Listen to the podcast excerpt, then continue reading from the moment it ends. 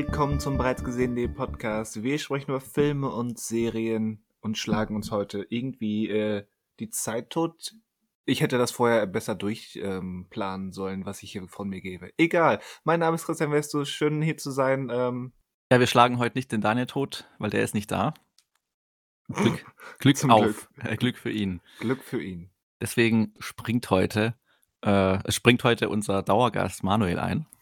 Dauergast Manuel? Was ist das denn für eine, für eine sich selbst, sich selbst runterziehende Anmoderation? Der, der Chef dieses Podcasts. Aha. Naja, also zu Daniel kann man nicht viel sagen. Also ich habe auch nur Bruchstücke aufgefasst mit Kultkino, Anspucken und so weiter und äh, Streitereien und Daniel mittendrin. Ja, der ist jetzt heute, äh, da muss er halt andere Dinge tun. Der sitzt noch in Venedig in einer, in einem Boot und denkt über sein Leben nach. Haben wir gehört. Haben wir gehört. Oder hast du genauere Informationen über den Skandal um Daniel? Der Skandal um Daniel? Warum er heute nicht hier sein kann. Ja, weil wir jetzt hier auch ähm, Skandal vom Zaun brechen. Wir können, es werden wahrscheinlich schon bei den, bei den Proben für den Podcast. Hatte Daniel schon Allüren gehabt. Kam nicht mit seinen Co, äh, Co äh, was sind wir eigentlich? Co-Podcastern aus. Ja, ich meine, das ist bekannt und Daniels Allüren sind auch bekannt, aber man muss es jetzt auch nicht größer reden, als es ist. Das stimmt. Ja, ja, das stimmt. Da macht die Presse wieder mehr raus als... Äh, Daniel ist. Richtig. Er ist nur ein Podcaster mit einem Schokoccino in der Hand. Ja. Ein nackter Podcaster mit einem Schokoccino in der Hand meistens. Ja, wobei das ja auch meistens ein Gerücht ist, weil er weiß, dass ihm das ähm, P R-mäßig gut tut, aber... Ja, stimmt, stimmt, ja. Ja, er möchte, er provoziert gerne. Er provoziert gerne, ja. Mit seiner Good Guy-Attitüde. Der, der nackte Good Guy, das ist auch ein Spagat, den nicht jeder hinkriegt. Stimmt, ja, das kann nur er. Das kann nur er. So, und auch heute haben wir wieder mit, mit Insidern ähm, die, die fünf Neueinsteiger des heutigen Tages vergrault. Ähm, war, to- war trotzdem nett, dass ihr es versucht habt. Kam nur wegen Daniel und jetzt ist er nicht da. Jetzt ist er nicht da und dann und die anderen beiden ähm, reden nur in Referenzen und komischen Anspielungen, die niemand versteht, ähm, der, der nicht jeden Podcast auch, ähm, total verinnerlicht hat. Aber egal. Alle hunderteinundzwanzig, die wir gemacht haben. Genau, mittlerweile muss man einfach Stammhörer sein. Also wer jetzt dazu kommt, late to the party. Late to the party. Die Bowle ist leer. Das, das Buffet wird gerade abgebaut. Naja, aber eigentlich sind wir hier über, um über Filme, Medien und Popkultur und äh, Daniel zu sprechen. Ja, ich habe gerade... Einen haben wir abgehakt. Einen haben wir abgehakt. Ich habe gerade, auch wenn das eigentlich nicht unser Stil ist, aber ähm, ist mir jetzt gerade egal... Ich habe hier parallel gerade noch kurz ähm, ma- bei meinem Twitter-Feed offen und hatte kurz mhm. durchgescrollt und bin mal wieder über den Unsinn der Welt ähm, gestolpert. Und ähm, das hier ist so amüsant, das muss ich kurz mitteilen. Die Daily Mail, eine, ich kann jetzt nicht wirklich beurteilen, wie seriös die Zeitung ist, aber es ist zumindest eine bekannte Zeitung in Großbritannien. Mhm. Ähm, die schreibt, dass ähm, ein, ein Gro- dass der, der ähm, königliche Imker, der im mhm. in den irgendwelchen königlichen Gärten die die ähm, die Bienenvölker ähm, ja beimkert, nennt man das so, egal. Ähm, der hat wohl, und das ist die Titelschla die, die Schlagzeile dieses Artikels, der der royale Imker hat der Bienenkönigin mitgeteilt, dass die Queen gestorben ist. Er hat seine Kondolenztour bei seinen Bienenvölkern gemacht, um der Queen zu sagen, dass die eigentliche Queen tot ist. Das kannst du dir nicht ausdenken. Und was hat sie dazu gesagt? Tja, sie hat, sie hat den Bienentanz aufgeführt, heißt es. Nein, das ist ja jetzt erstmal nur äh, der Titel. Ich finde, äh, warum macht er das und warum müssen wir darüber schreiben? Wäre das jetzt der Postillon oder so? Irgendwie witzig. Es ist auch irgendwie witzig, weil es real ist, aber ja. Ja, es gibt einfach zu wenig äh, sonst zu berichten. Da muss man auch solche Aufgaben machen. Es gibt äh, ja, solche, ja. Son- sonst passiert zu wenig, das stimmt. Das aber stimmt. Ist ja auch nett, die Geste. Hier, dann haben wir den Postillon und der, der hat ein Exklusivinterview mit Charles, der da steht und sagt, ähm, ich will auch mindestens einundsiebzig Jahre lang regieren. Das ist der Postillon, das, das funktioniert. Ja, das ist ja auch äh, guter Humor. Wobei Prinz Charles ist schon, also der wirst du als royaler Mensch geboren, äh, und hast eigentlich nur Probleme. Nur Probleme. Ja, du, du wartest, ähm, du wartest über siebzig Jahre lang auf die einzige Beförderung, die du bekommen kannst in deinem Leben. Ja. Dann kommt sie so spät. Tja. Verdient man eigentlich Geld als König? Nee, oder? Also, er hat jetzt keine Gehaltserhöhung. Er hat ja genügend Geld eigentlich. Hat, hat er überhaupt, also, haben die Geld? Also, haben die ein Privatkonto oder haben die einfach nur so ein Staats-, also so ein royales Unendlichkeitskonto? Die müssen einfach für nichts zahlen. Also, es wird alles angekarrt. Wenn die, wenn die jetzt zu McDonald's gehen zum Beispiel. Ja, gehen sie ja nicht. Oh. Also, also zumindest nicht, nicht die Kernfamilie.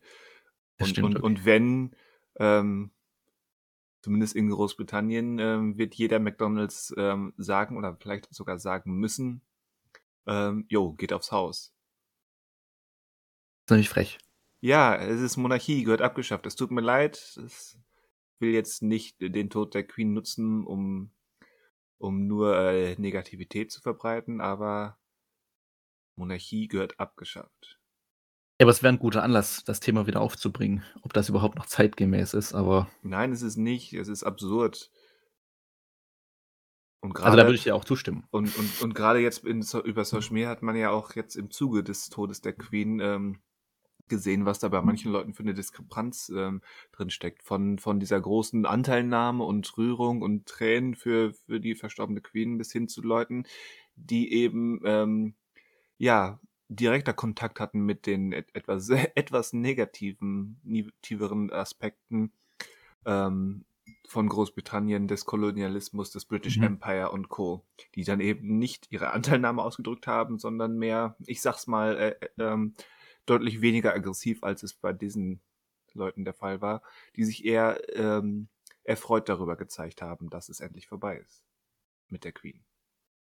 Ja, tja. Ich wurde, wurde letztens eine interessante Frage gestellt dazu.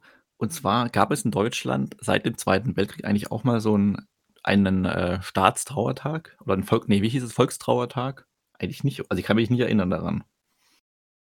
Weil jetzt ist ja irgendwie in England Volkstrauertag.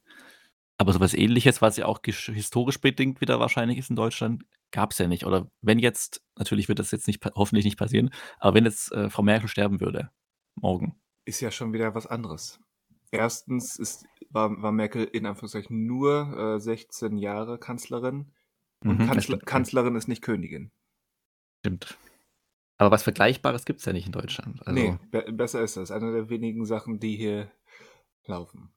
Das heißt, wenn jetzt Boris Johnson ein besserer Premierminister gewesen wäre und dies auch ein paar Jahre gemacht hätte, dann gestorben wäre, hätte, es, hätte man ja wahrscheinlich keinen... Äh, Volkstrauertag ausgerufen.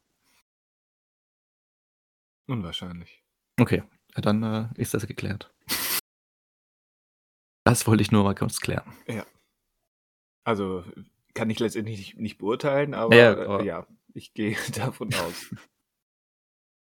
Ja, Boris, dann hast du ja... Und Boris Becker hätte es in Deutschland auch nicht geschafft. Er hätte, hätte sich nach seiner Karriere benommen. Und nicht so... Wie jetzt? Nee, der ist doch im Gefängnis, oder? Ja. Ist er nicht? Ja, okay, gut.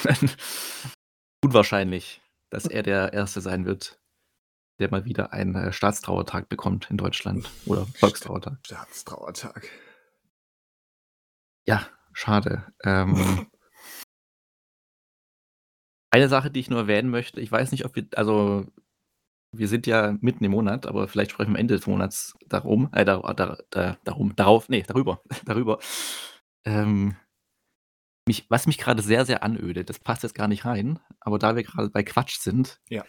äh, es findet ja zurzeit in, in Amerika diese Disney-Expo statt und ich muss sagen, wenn ich dann so bei YouTube reinschaue oder sowas, es ödet mich einfach alles an, gerade was aus dieser Ecke kommt.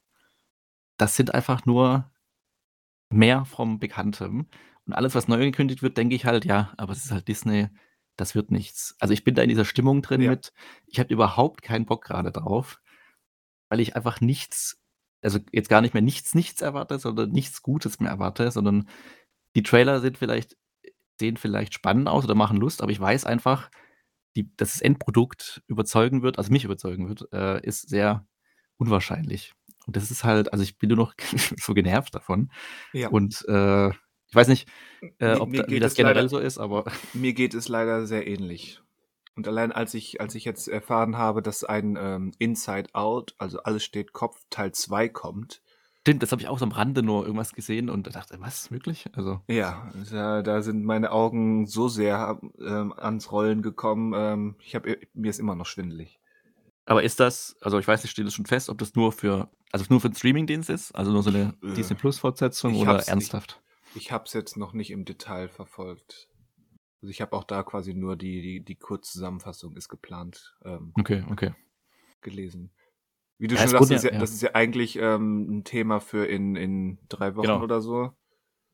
Eigentlich. Nee, du, weil es gerade ja so aktuell ist. Also ich habe das nur, ich habe gar nicht wahrgenommen, dass es, ich wusste nur, dass irgendwas ist von Disney, aber ähm, hab's ja nur durch YouTube gesehen, weil ganz viele neue Interviews und Trailer und sowas da hochgeladen worden sind. Ja. Aber da ist halt nichts dabei, also das sind halt ja ohnehin alles nur bekannte Marken, Fortsetzungen und nichts, wo ich irgendwie frohlocke. Ach, schön, dass das kommt. Selbst bei, also das Einzige, was ich schon wieder verdrängt hatte, oder nicht verdrängt, vergessen hatte, dass ja eine Fortsetzung von König der Löwen kommt, von Barry Jenkins. Aber selbst da denke ich, ja gut, ähm, kann ich mir nicht vorstellen, dass der Kerl das so spannend gestalten wird, dass es wirklich toll wird. Aber gut, ich bin ja auch zumindest von Eternals nicht ganz enttäuscht gewesen. Also da hat die Regisseurin irgendwas gemacht, was ich okay fand. Ja, da, aber, da bin ich, bin ich ja bei dir. Der hat, der Film hat einige Probleme, der will zu viel, aber die Versuche sind erkennbar und das weiß ich zu schätzen. Als jemand, der jetzt ganz frisch den vierten Tor gesehen hat. Ah. Ähm, ich meine, man könnte jetzt argumentieren, der hat auch was versucht, aber der hat es halt auf eine Art und Weise versucht, die mich mehr frustriert, mehr frustriert hat als ähm, Eternals. Damit will ich nicht sagen, dass ich jetzt automatisch Eternals besser finde als ähm, Tor. Ab einem gewissen Punkt sind eben diese, diese X ist besser als Y-Vergleiche auch einfach ja nicht zielführend. Mhm. Aber bei, bei, bei Tor vier, diese ganzen Ansätze mit, mit dem, was, was Christian Bales ähm, Charakter da macht und was er, warum er sich aufmacht, ein, ein Bösewicht zu werden, da denkt man erst, oder dachte ich erst, hm, das ist ja interessant, da kann man was mitmachen. Und das, das kann auch gut ähm, Thors, Thors Persönlichkeitsentwicklung ähm, beeinflussen und so weiter. Mhm. Ähm, gefällt mir. Und dann bleibt es im Prinzip dabei. Und der Rest ist ein ziemliches Hin und Her aus, aus Comedy und, und ähm, ja, griechisch angehauchter Tragödie, aber im Marvel Taika Waititi-Style, was mhm. jetzt nicht unbedingt schlecht ist. Ein paar visuelle, nette Momente und viel heiße Luft. Ja, der, genau, der kam jetzt am Freitag zu Disney Plus, ne? Ja. Jetzt, ja, genau. Es ist, also es ist ja eigentlich tragisch, aber das sind so der Inbegriff von Filmen, wo ich sage, die muss ich wirklich nicht mehr im Kino sehen. Und das habe ich bei so wenigen Filmen eigentlich, wo ich sage, immer Kino ist besser. Aber auch Doktor, Doctor Strange habe ich zum Beispiel noch nicht nachgeholt, weil irgendwie... Ja, nachgeholt hatte ich ihn, aber auch, auch zu Hause. Genau, also aber selbst jetzt, wo es ja so einfach wäre, gibt es dann doch irgendwie andere Dinge, die, wenn dann, wenn man dann die Zeit hat, dann doch wieder nochmal mehr interessieren. Aber es ist halt... Also ich, das wiederholt sich ja hier im Podcast immer, aber ich würde die Sachen ja gerne auch gut finden, aber mittlerweile fehlt mir so ein bisschen, also kann ich mich da nicht mehr so groß irgendwie einfinden, sage ich, kann das, ich kann was gute Aspekte finden, weil ich irgendwie auch gar keine Lust mehr so richtig drauf habe und gar keine Hoffnung, dass das irgendwas werden könnte. Außer jetzt, also es ist ja immer noch die Ausnahme, jetzt der Black Panther, ausgehend vom Trailer. Ja, das, da ruhen auch meine Hoffnungen, zumindest genau. Was Marvel betrifft. Aber ich ähm, glaube, da kam jetzt nichts Neues über dieses Wochenende, nee. Neuer Trailer. Aber auch da bräuchte ich jetzt auch keinen neuen Trailer. Da reicht mir jetzt der eine. Ja. Wo, Und, wo, ähm, wobei, ich meine, auch damit sind wir schon wieder im, im, im Rückblicks-Podcast. Aber der, die Trailer sind nun mal ganz frisch und irgendwie macht es Sinn, das zumindest jetzt anzusprechen. Ich ja. fand den Secret Invasion Trailer ganz ansprechend. Da habe ich nur gesehen, dass, den habe ich noch nicht geschaut. Ich habe nur gesehen, dass es diesen Trailer gibt. Dachte aber auch da halt wieder. Ja, aber das ist ja eine äh, Miniserie, oder? Ja. Oder ist, genau. Da dachte ich aber auch, naja gut, der Trailer wird bestimmt gut ansch- äh, ansch- ähm, ja, das aussehen, aber ob das die sechs Folgen dann wirklich trägt? Ja, wenn ich das jetzt richtig verstehe, soll das ja der, der quasi der Einstieg in, in die nächste große Phase sein, wenn die mit dem Multiversum durch sind. Mhm. Dann kommt ja irgendwann der zweite Avengers-Film, Secret Wars, und das hier dürfte jetzt den einen weiteren Grundstein dafür legen, zumindest verstehe ich diese ganzen Zusammenhänge so. Ah, okay, okay. Ja. Das, aber nächstes Jahr erscheint die Serie. Oder ist es noch dieses Jahr? Nee, nächstes Jahr. Nächstes Jahr. Ja, es ist halt auch mittlerweile echt viel und es war letztes Jahr, glaube ich, war es okay mit WandaVision erstmal und was, ich weiß gar nicht, welche waren die zweite Serie. Ähm, das war aber auch so ein bisschen, da war noch äh, Pandemie, da hatten wir, glaube ich, hier in Deutschland auch noch keine Kinos offen. Da war das, und jetzt finde ich aber mittlerweile mit da Kinofilm, da Serie, das ist halt wieder sehr, sehr, also ich verstehe, warum Disney das macht, um halt die Leute einfach zu binden an diese Marke. Und ich glaube, genügend schauen es auch noch gerne an. Bei mir ist es halt zu viel von einem.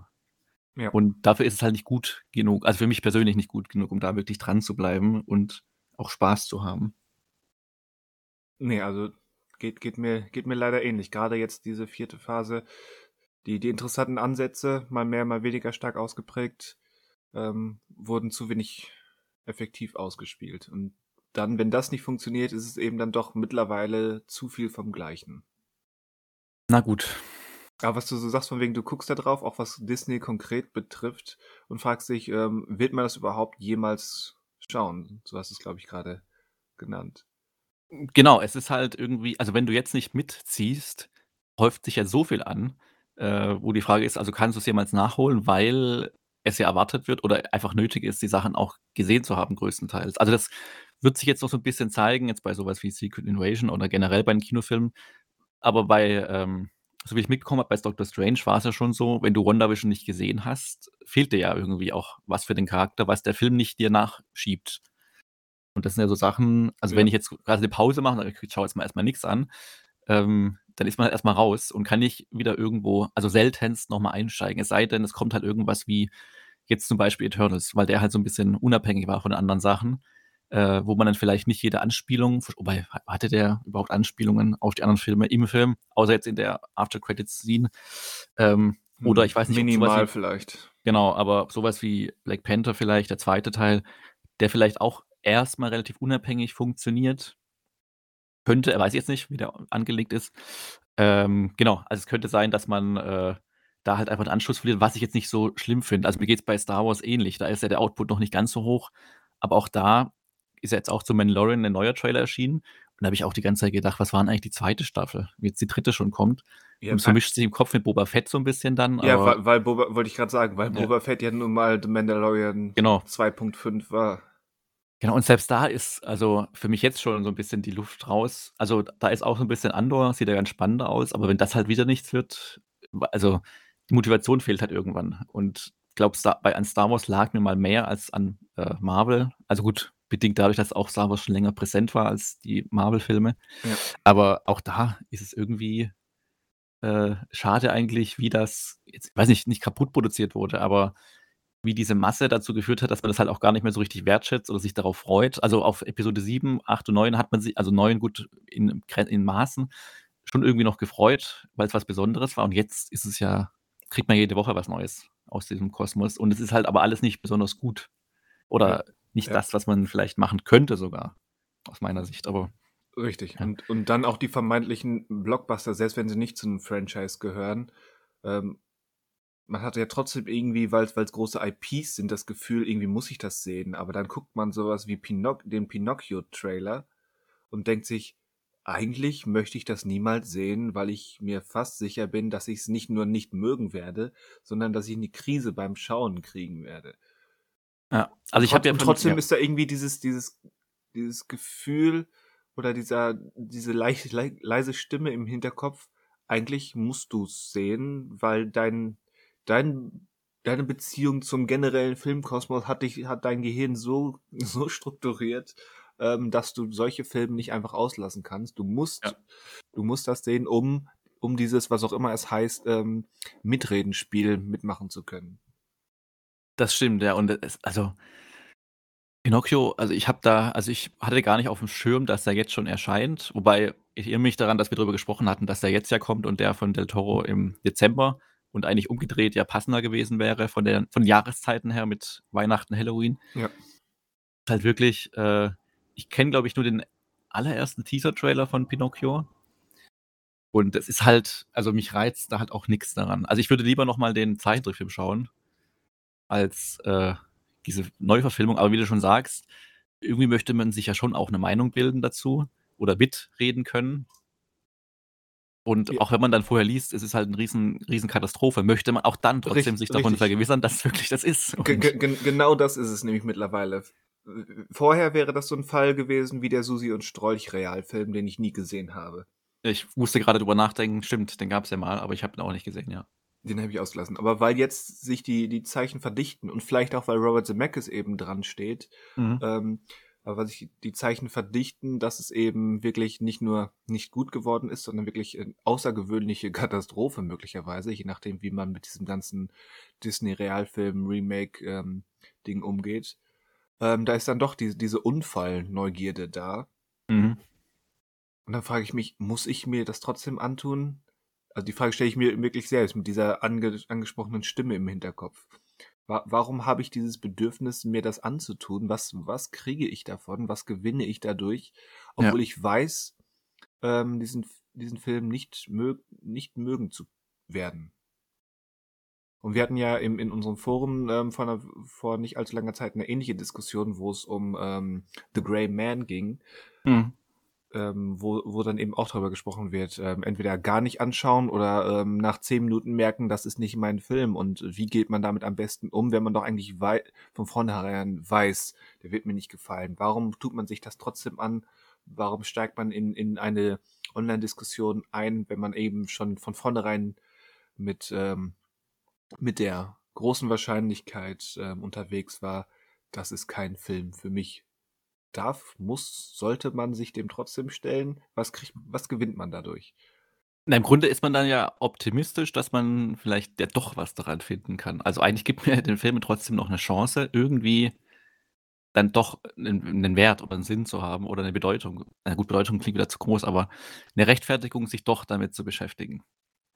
Also, ja, das, das ist jetzt die optimistische oder nette Auslegung, ja. Genau, genau, das ist eine optimistische Auslegung des Ganzen. Weil die Frage ist natürlich, okay, warum äh, hat man den Drang bei sowas, was ja, also Pinocchio, ich weiß es gar nicht, wie, also wie die Kritiken jetzt bisher ausgefallen sind, aber der ist ja schon präsent dadurch, dass er halt einfach eine Realverfilmung dieses bekannten Zeichentrickfilms ist. Und da glaubt man jetzt, sich damit beschäftigen zu sollen, um dann halt dem Film gerecht zu werden. Aber andererseits gibt es ja, eigentlich sollte man sich ja bemühen, vielleicht mit Unbekannterem sich auseinanderzusetzen, weil sich da zum einen für einen selber das vielleicht auch mehr lohnt und zum anderen, dass sich dann ja auch lohnt, das vielleicht so ein bisschen mehr zu verbreiten, dass das auch sehenswert ist, als halt so ein Film, der ohnehin von vielen einfach geschaut wird, weil er da ist und ähm, dann also einfach nur konsumiert wird, aber nicht wirklich groß äh, mit sich beschäftigt wird. Aber ähm, genau, also es, das einzig Positive oder wenn man optimistisch ist, daran ist halt, man möchte das nicht ganz aufgeben und sieht das halt als Teil der, ja auch jetzt hochtrabend, aber als Teil der Filmkultur und möchte halt das, möchte halt daran teilhaben. Aber im Grunde vielleicht setzt man dann äh, seine, äh, seine Energie in die, in die falschen Filme rein ja. äh, und sollte es eigentlich in kleinere machen und sagen, okay, die, das, mit, damit lohnt es sich, die zu suchen und zu schauen und dann darüber zu sprechen oder ähm, zu empfehlen, weil die gehen halt sonst unter, weil so ein Pinocchio, der wird ja besprochen. Ob er jetzt gut oder schlecht, also der wird ja auf jeden Fall besprochen, entweder gut oder schlecht, aber der hat ja seine Bühne auf jeden Fall erstmal. Und, ähm, ja, oh, einmal, ja. Da, einmal das, einmal das, der wird, der wird besprochen. Und gerade in diesem Fall weißt du ja auch, ähm, oder du kannst dir zumindest zu neunundneunzig Prozent sicher sein, du kennst diesen Film im Prinzip schon. Mhm. Es geht jetzt nur quasi darum, Um, um mal in Gamersprache abzudriften, ähm, welchen Skin dieser Film gerade angelegt hat. Das stimmt. Weil ja. es ist ja im Prinzip, man kann davon ausgehen, dass es ziemlich eins zu eins äh, der gleiche Film, vielleicht ein bisschen ausgedehnt hier, ein paar Sachen in, auf der, auf der Insel, wo sich die Kinder, Spoiler, in Esel verwandeln dürften, da gehe ich fest von aus, ja. ähm, eher ähm, abgeschwächt worden sein. Und ansonsten ist es der gleiche Film. Die Frage ist dann mehr, wie, wie setzt Robert Zemeckis, der in den letzten Jahren ähm, bewiesen hat, dass er was, was äh, Computereffekte betrifft und sagen wir mal eigenwillige Wege geht. Ähm, das ist erstmal die einzige Frage, die wirklich ähm, relevant ist. Die Story ja. ist zweitrangig. Ja, vor allen Dingen, weil das halt das ist, was ihn interessiert. Also der technische Zugang ist ihm bei Pinocchio wahrscheinlich jetzt der das Wichtigste gewesen und nicht irgendwie, wie kann ich diese Geschichte irgendwie rein inhaltlich anders erzählen oder was kann ich da machen? Ihm war es, glaube ich, erstmal wichtig. Also es ist ein Vorwurf natürlich jetzt, aber gemessen, wie du schon gesagt hast, an seinen Filmen der letzten Jahre, ist er halt vor allen Dingen an Technik interessiert. Ja. Und da ist vielleicht die Geschichte eher für ihn zweitrangig. Oder ist für ihn dankbar erstmal, gut, wir machen die Geschichte so wie immer und ich kümmere mich jetzt erstmal um die Umsetzung. Ich weiß gar nicht, wer das Drehbuch da jetzt geschrieben hat, aber ähm, ich, ja, aber hast ich, du denn, weiß, also weißt weiß du denn, auch ob nicht. Der Film gut an... Also hast du schon irgendwelche Kritiken dazu gelesen oder irgendwas gele- äh, gehört, wie der Film dann jetzt ankommt? Ob ich, überhaupt was ist? Ich habe noch, hab noch keine Komplettreaktion okay. ähm, gehört, sondern nur jemand, der halt ähm, so, so größere Schnipsel auseinandergenommen hat, wie unter anderem mit den Effekten umgegangen wird, mhm. ähm, dass das alles, alles ein Design-Update bekommen hat, außer Pinocchio, weil Pinocchio ist Corporate Design und ähm, muss so bleiben, wie er, wie er vor achtzig Jahren entwickelt wurde. Ah, okay.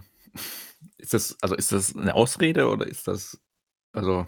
Nö, das ist jetzt, das ist jetzt, das habe ich ähm, so wiedergegeben, wie es, wie es online diskutiert wurde, aber es ist ja jetzt auch, damit lädt man sich jetzt, würde ich ganz dreist sagen, nicht ähm, so weit aus dem Fenster, wenn man sagt, dass das Design von Pinocchio ist bei Disney Corporate Design. Das, das bleibt so, gerade wenn man, wenn man ihn eben animiert.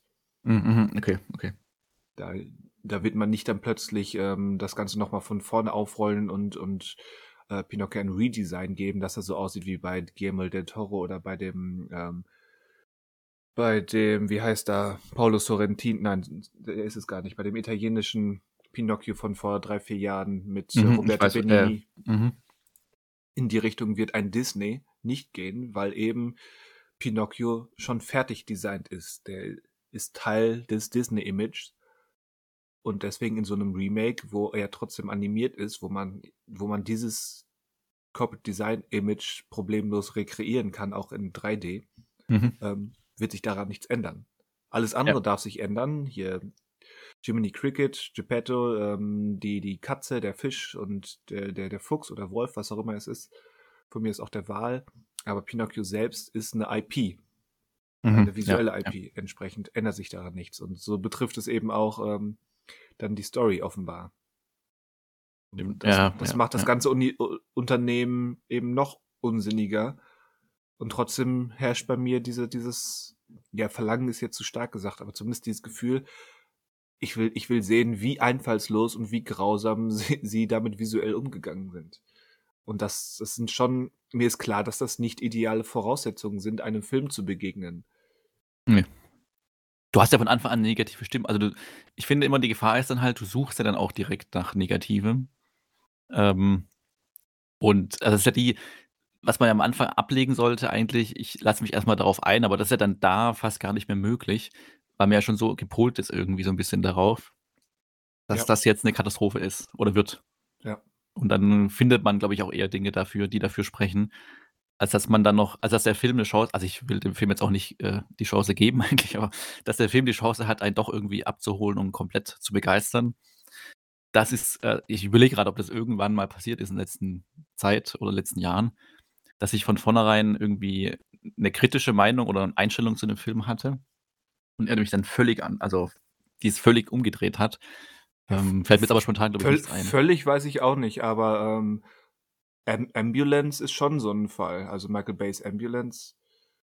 Ich bin aber halt, also, da warst du sehr kritisch am Anfang wegen Michael Bay. Ja, ich oder? bin halt generell kritisch, weil Michael Bay, ich, ich habe zwar mhm. immer wieder gesagt, Michael Bay ähm, ist ein guter Regisseur, wenn er, wenn er seine Spleens unter Kontrolle hat und der macht einiges besser als, als seine Nachahmer. Mhm. Aber ähm, grundsätzlich, ich bin nur ins Kino gegangen, weil, weil Daniel äh, mich mitgezogen hat, sonst hätte ich ihn wahrscheinlich nicht gesehen. Es war auch wieder so, so eine Semi-Neugierde, weil es eben ein kleinerer Bay war. Und letztendlich war der Film halt ähm, nah an der Grenze von sehr gut. Das war schon zumindest eine positive Überraschung. Es ist nicht ganz das Gleiche, wie, wie, jetzt bei, wie es jetzt bei Pinocchio wäre, aber zumindest ähm, ja, kann es das geben, dass ich meine, meine Vorurteile oder meine vorgefertigten Meinungen zu Regisseuren, zu Projekten ähm, zumindest ähm, ja, dem, dem tatsächlichen Ergebnis dann anpassen kann. Bei mir war es eher so, es passt vielleicht auch ganz gut bei jetzt bei Ambulance. Ich hatte kurz davor, hatte ich kurz davor, kurz davor Six Underground gesehen, sein Netflix-Film. Ja. Und hatte da eigentlich auch die Einstellung, dass der richtig schlecht eigentlich sein soll. Also ich hatte das Gefühl, ich habe nur Negatives zu dem Film gelesen. Und es war auch nachdem ich, äh, wie heißt denn jetzt unser Lieblings-Netflix-Film mit The Rock und Ryan Reynolds. Ähm, dieses, äh, Red, äh, Red, Red, Red Notice. Notice. Ja. Genau, den vorher gesehen und dachte, das ist halt aus, kommt aus der gleichen Kerbe, hat die gleichen Probleme. Und war damals aber auch schon von Six Underground dann eher positiv. Also das war eher der Fall mit, ja, da wurde ich dann positiv überrascht. Und hatte dann auch eher Lust auf einen Film von Michael Bay, weil ich gemerkt habe, okay, er kann schon noch, es kann schon unterhaltsam sein, was er da inszeniert. Und der Trailer zu Ambulance sah jetzt auch nicht so dumm aus. Ähm, genau, deswegen war ich bei Ambulance gar nicht so kritisch am Anfang eingestellt, aber dadurch, dass ich halt vorher schon quasi gewendet wurde von äh, Six Underground auf die dunkle Seite gezogen wurde.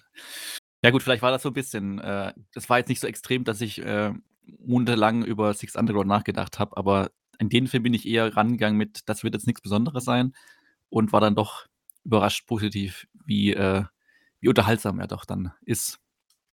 Ja, wie gesagt, das, da geht's mir, deswegen ist das auch nur so bedingt gutes Beispiel gewesen, aber ja, Six Underground, die, die erste Viertelstunde ist definitiv ähm, bei aller Menschenverachtung, die da zum Tragen kommt, äh, ein Highlight in Bays Karriere, inszenatorisch.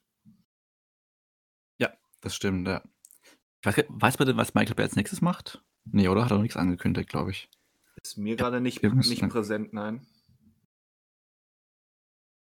Übrigens gibt es hier Live-Grüße von Daniel Schinzig, der gerade Grüße in den laufenden Podcast geben möchte. Und Redebedarf hat. Und Redebedarf hat. Über einen merkwürdigen Film, den er gestern gesehen hat. Naja, vielleicht... D- dann, äh, dann soll er sich jetzt, jetzt kurz einklinken und das reinhauen. Nur, nur, für, nur für diesen Moment. Entweder klingt er sich jetzt ein oder wir kriegen vielleicht noch was von ihm zugeschickt, was wir dann jetzt einklinken.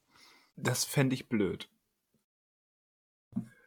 So, das, das muss ich jetzt eben schreiben. Das muss jetzt auch die, unsere Zuhörer das live mitbekommen, wie wir hier am, am Handy die will reinziehen. Genau. Na gut, er hat die ultimative Ausrede. Er sitzt, er sitzt ja. an seinem Arbeitsplatz. Dann, ähm... faule Ausrede. Kann es sein, dass er jetzt hier was reinschneidet? Äh, dass wir jetzt noch was reinschneiden? Oder nee, er spricht gibt, nächste Woche darüber? Gibt's nicht. Kann er sich, genau, für nächste Woche aufsparen. Gut, also nach dieser kurzen Ablenkung durch Daniel, der auch wenn er nicht dabei ist, trotzdem hier seinen, Fuß, äh, seinen Fußabdruck hinterlässt. Ja. Naja, mal gucken, ob es trotzdem einer von uns noch aus dem Podcast machen wird. Oder vielleicht ist ja der, dieser merkwürdige Film, den Daniel gesehen hat, vielleicht ist das ja Pinocchio. Vielleicht, ja. Ich, ich, ich glaube es irgendwie nicht, aber vielleicht. Ich glaube es auch nicht, das hat er anders angekündigt, aber ähm, ja. Ja. Also ich habe jetzt bisher überhaupt nicht vor, Pinocchio zu schauen. Wie gesagt, also dann würde ich wirklich vorher noch, ähm, wenn es Disney Plus betrifft, Doctor Strange mal nachholen und dann auch Thor, den es jetzt gibt. Aber da wäre jetzt nicht, also Pinocchio ist da ganz, ganz weit unten auf der Prioritätsliste. Trotz, ja. dass der nicht mit, mitreden kann. Wie gesagt, ein, eigentlich bei mir auch, aber irgendwie habe ich das Gefühl, ist da diese, ja, Unfallsneugier. Und die ist nicht gesund und nervt. Allein weil man, weil ich in den letzten Tagen, Wochen auch meinen mein, ähm, neu Blu-ray-Stapel ähm, mal wieder vergrößert habe und das eigentlich mal abbauen sollte. Da sind ja wahrscheinlich keine potenziellen Unfälle dabei. Nee. Da nee. kuratiert man dann doch mal nochmal genauer, wie jetzt bei den Streaming-Diensten. Richtig, richtig. Da kommt nur Qualität auf den Tisch. Oder in den allerwenigsten Fällen, also ich würde sagen, achtundneunzig Prozent oder zumindest fünfundneunzig Prozent der Filme, die ich mir kaufe, habe ich schon mal gesehen. Dann weiß man auch, dass es... Und weiß, woran ich bin. Das ist ja gut. Ja. Dann haben wir hoffentlich irgendwann mal bei Satz gesehen, auch gute Filme zu besprechen. Weil wir haben ja noch gar keine besprochen heute. Ja, hast du denn was zuletzt gesehen, das was irgendwie noch passt? Oder was irgendwie du... jetzt passt, wie es... Ach, ach, das schwammen uns heute. Ich habe erwähnt, ich hab, wir haben über Thor gesprochen. Das ist im Prinzip mein zuletzt gesehener Film, von daher passt das schon. Ich, okay, habe, stimmt, ich, habe, ich, habe, ich habe von besagtem Blu-ray-Stapel ähm, äh, Millennium Actress gesehen, ein Film des großartigen, leider zu früh verstorbenen ähm, japanischen Animationsregisseurs Satoshi Kon. Der ich wusste gar nicht, dass er schon gestorben ist, das war mir gar nicht. Also vor, ich, vor zehn Jahren oder so. Okay, ich weiß nur, dass er wenig Filme gemacht hat und die sich alle lohnen und ich davon noch nichts, glaube ich, kenne. Doch. Ach doch, ja, ich, deswegen, ich, das ist doch hier dieser Weihnachtsding, äh, der genau. Weihnachtsfilm. Ja. Tokyo Godfathers war, genau. eine Hausauf- war eine Hausaufgabe. Ja, beim Sprechen merke ich. Genau, das ist halt der einzige, den ich kenne. Anderen habe ich, also es sind ja nicht viele, aber da habe ich viele auf dem Schirm schon lange, aber ähm, weiß gar nicht, waren die in Deutschland teilweise gar nicht so verfügbar bisher? Also weder richtig. Blu-ray noch streamingmäßig. Ganz, ganz, ich meine, Paprika, den be- wahrscheinlich berühmtesten, den gibt es auf Blu-ray. Mhm. Und ohne Probleme, aber so die anderen ist immer schwierig. Deswegen habe ich mir jetzt auch Millennium Actress geholt. Der ist relativ neu ähm, beim Label Kase äh, erschienen. Mhm. Ist, ist noch relativ teuer, eigentlich teurer, als ich Blu-rays in der Regel kaufe. Aber ich habe bei, bei Perfect Blue, dem, dem wahrscheinlich zweitberühmtesten Satoshi Kon Film, Ähm, da habe ich die Erfahrung gemacht, wenn man zu lange darauf wartet, dass sie bezahlbar werden, ähm, gehen sie eher out of print. Das ist bei so. Perfect mhm. Blue leider der Fall. Deswegen dachte ich mir hier, bevor du da nochmal stehst und diesen Film offenbar ähm, über, über Import oder gar nicht beziehen kannst, ähm, dann schlag jetzt lieber mit ein bisschen Aufpreis zu. Und es lohnt stimmt. sich. Also Millennium Actress, äh, großartiger Film, wie so ziemlich alles, was Satoshi Kon gemacht hat. Ein Film über die Verschmelzung von Erinnerung, Fi- Filmkarriere, Persönlichkeit, die eigene Persönlichkeitswahrnehmung. Großartiger Film. Ja, irgendwann muss ich da mal nachholen. Investieren. Aber wie gesagt, all, alle, alle Filme von Satoshi Kon sind, sind sehenswert. Ja, ich kann nur was zu Tokyo Godfathers sagen. Folge X Y war das, sprechen wir darüber. Des Podcasts, ja. Aber du mochtest den, oder wie war das? Äh, also ja, also ich, also ich kann ja auch jetzt nur sagen, ich mochte ihn, weil ich dann doch wieder zu wenig Erinnerungen habe, um nochmal, aber ich mochte den, glaube ich, schon, ja. Aber ich fand den, ähm, ich weiß jetzt nicht, wie die anderen Filme, also ich erwarte die nicht so, also er schien mir sehr konventionell zu sein teilweise, beziehungsweise bis auf die Figuren. Also die Figuren waren nicht unbedingt konventionell, die Geschichte an sich war so ein bisschen geradliniger und was als ich erwartet hätte, meine ich aus Erinnerung heraus. Ähm, ja, im Vergleich, pardon, im Vergleich zu den anderen ähm, ist, ist Tokyo Godfathers der, der geradlinigste, das stimmt. Ist es nicht der klassische Weihnachtsfilm, der, wo alles Friede, Freude, Eierkuchen ist, das ja eben nicht. Ähm, genau, aber er war auf jeden Fall gelungen. Und hatten wir denn zu Weihnachten eigentlich drin oder war das mitten im Jahr? Ich, ich glaube, das war, war das in der würde ich jetzt behaupten, ohne das zu recherchieren, äh, das war, ähm, den habe ich zum im Dezember aufgegeben. Das heißt, das war der erste, mhm. das war im ersten Hausaufgabenbesprechungspodcast äh, diesen Jahres, würde ich jetzt okay. schätzen. Ja, das ja, klingt gut. Ja, weiß jetzt nicht, ob ich den diese Weihnachten nochmal schauen werde, aber hat also nichts damit zu tun, dass er schlecht ist, sondern dass Weihnachten immer viele Filme nachzu- äh, viele Filme möglich zum möglichen Anschauen sind. Ja, ja. Kompliziert jetzt ausgedrückt. Mhm. Ähm, unter, unter anderem, weil es so besinnlich ist, Don't Worry, Darling. Stimmt. Friede, Freude, Eierkuchen. Ja. Das ist auch wieder so ein Film, der sich jetzt durch äußere Begleitumstände so ein, so ein Vorab-Image aufgehalst hat, ähm, was den Film beeinflussen wird, wenn es soweit ist, dass man ihn gucken kann als Normalsterblicher. Zumindest geht mir das so, weil ich da vielleicht Social Media bedingt ein bisschen tiefer reingerutscht bin. Aber ähm, ja, mir tut's ja bei dem Film eigentlich fast schon leid, also was heißt leid, aber also ich weiß nicht, ich hatte davon vorher, bevor jetzt diese, diese, Vor, diese Vorfälle oder diese Enthüllungen waren, nichts gehört gehabt, dass es da Probleme gab, außer mit dieser Besetzung von, Neubesetzung von der Rolle, die eigentlich Shia LaBeouf übernommen hätte. Und eigentlich finde ich es jetzt schon schade, dass dieser Film jetzt irgendwie so überschattet wird, weil ich eigentlich mich auf diesen Film gefreut. Ich freue mich immer noch auf den Film. Ja, ich auch. Aber ähm, dass jetzt, wenn man diesen Titel nennt oder dieser Titel fällt, immer eigentlich erstmal dieser, Anführungsstrichen, dieser Skandal irgendwie oder die Skandale irgendwie jetzt Thema sind und dadurch ja auch irgendwie jetzt jede Kritik, die man lesen wird, das der Aufhänger sein wird. Ja. Ähm, finde ich fast schon schade. Also, aber gut, dafür sind selber schuld. Ist es auch, genau. Aber und das ist jetzt irgendwie auch der Aufhänger gewesen. Ähm, so einen so einen fast schon klassischen Hollywood-Skandal hat es in dieser Form lange nicht gegeben, weil die Hollywood-Skandale der letzten Jahre waren dann immer direkt so eine MeToo-Sache, mhm. ähm, die dann gleich ernst und ähm, ja eher deprimierend ist. Und das hier mhm. ist natürlich auch für die Leute, ich will das jetzt nicht zu runterspielen und ins und ins ähm, Lächerliche ziehen, aber es ist eben wirklich So, so klassische Hollywood-Schlammschlacht ähm, und ähm, Drama.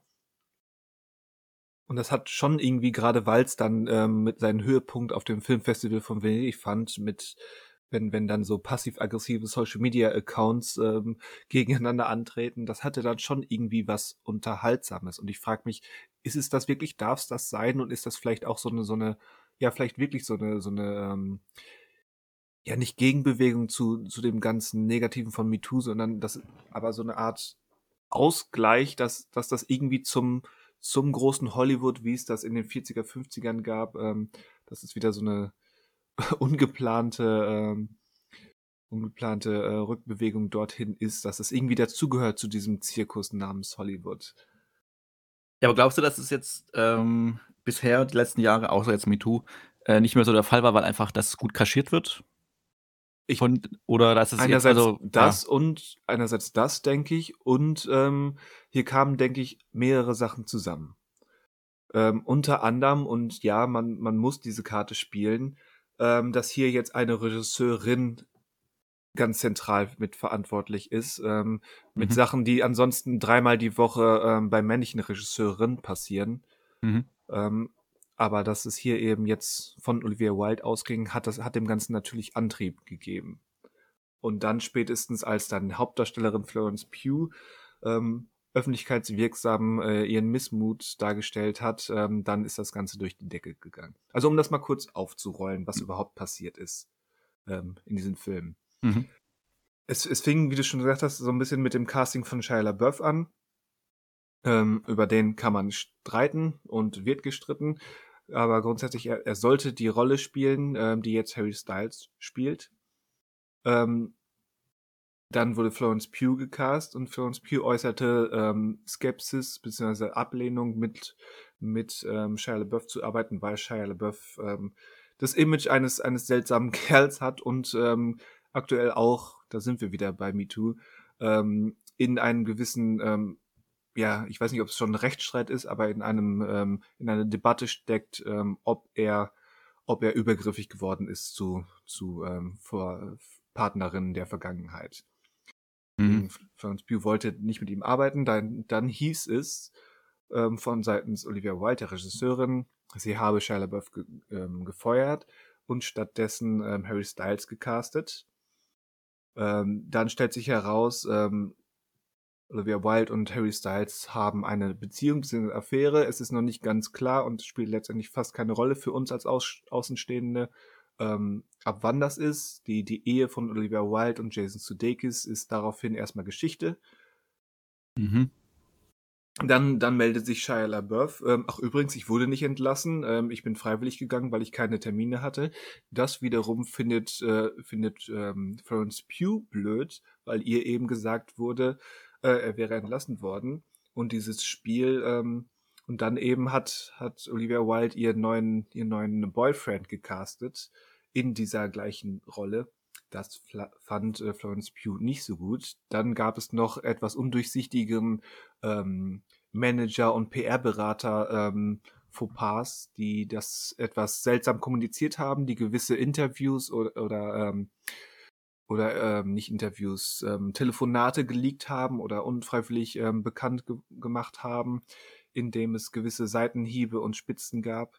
Und das Ganze kulminierte eben dann ähm, beim Debüt des Films in Venedig, wo Florence Pugh mittlerweile nicht mehr gut auf Regisseurin Olivia Wilde zu sprechen, ähm, ganz, ganz absichtlich zu spät kam, Ähm, sehr Social Media gewitzt, ähm, ihre Ankunft, ihre verspätete Ankunft in Venedig, ähm, quasi mit so ein bisschen Augenzwinkern und Seitenstich, Seitenhieben, ja nicht Seitenstiche, so schnell ist sie nicht gelaufen, äh, mit Seitenhieben ähm, garniert hat, ähm, während der, während der ganzen ähm, roten Teppich- und Premierengeschichten, ähm, ja, hatte sich mittlerweile die, die, ähm, die Newswelt schon darauf eingeschossen und dann viel hineininterpretiert in Blicke und eben Nichtblicke davon, mhm. dass, dass Olivia Wilde und Florence Pugh sich angeblich keines Blickes würdigen. Ähm, Chris Pine, der, der eine große Rolle im Film spielt, ähm, ihm wurde angedichtet, er, er müsste irgendwie den Kopf hinhalten in diesem, in dieser Mini-Schlammschlacht, ähm, und war dann irgendwie so im, im Schlafmodus da unterwegs. Dann gab es erste Clips von von Harry Styles aus dem Film, die die meisten Leute als schauspielerisch ähm, sagen wir mal, mäßig aufgefasst haben. Das heißt, Shia LaBeouf wurde, wurde durch, ähm, durch den Boyfriend von Olivia Wilde ersetzt, der offenbar nicht zum Schauspieler, zumindest nicht in derart dramatischen Rollen, taugt.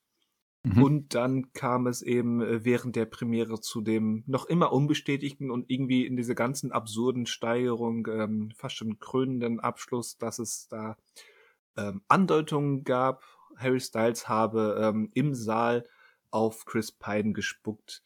Es gab da wohl eine seltsame Bewegung, die man gesehen hat, sowohl von Styles als auch eine seltsame Reaktion von Chris Pine.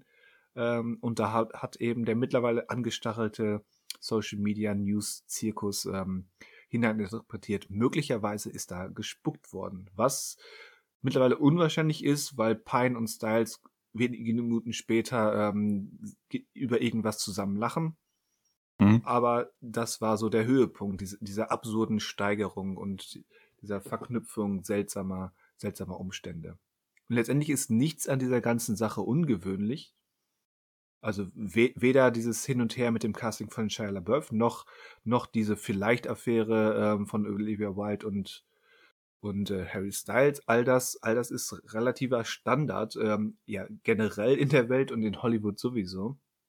Aber halt in dieser, in dieser geballten Kombination und dann eben mit diesen etwas veränderten Umständen, dass es jetzt hier mal von Regisseurinnen und Hauptdarstellerinnen ausgeht, dass die das so ein bisschen... dieser angebliche, und ich nenne das nur als Zitat, Zickenkrieg vom Zaun gebrochen haben. Ja. Ähm, das, das hat dem Ganzen natürlich Auftrieb gegeben. Und dann eben auch die ersten Reaktionen vom Film ähm, waren auch nicht gut. Das hat dem nochmal Antrieb gegeben. Shia LaBeouf hat natürlich seine Reaktion, ach übrigens, ich wurde nicht gefeuert, auch passend getimt. Mhm. Ähm, und so ist das dann so ein bisschen durch die Decke gegangen. Auch wenn alle, alle einzelnen Versatzstücke, wie gesagt, Standard sind. Ja. Tja, die Frage ist natürlich jetzt, was haben die Beteiligten davon eigentlich? Ja. Außer, außer Presse halt. Also außer ist Presse. Aber, aber ist das Presse, die ihnen hilft? Also ich würde sagen, erstmal nicht. Also es hat den Film sicherlich bekannt gemacht. Ja. Das auf jeden Fall. Aber ich glaube wirklich, dass das, ähm, wenn man sich da jetzt bis zum Kino, offiziellen Kinostart nicht irgendwie von lösen kann, dass das eher ähm, negative Einflüsse, Einflüsse hat auf wie man diesem Film gegenübersteht. Gerade, gerade was ähm, Harry Styles Performance betrifft. Zumindest ist das jetzt mein, mhm. be- bemerke ich das bei mir, dass man so, dass ich so ein bisschen ähm, in diese Richtung gesteuert wurde. Hm, ist das wirklich gut, was Harry Styles da macht?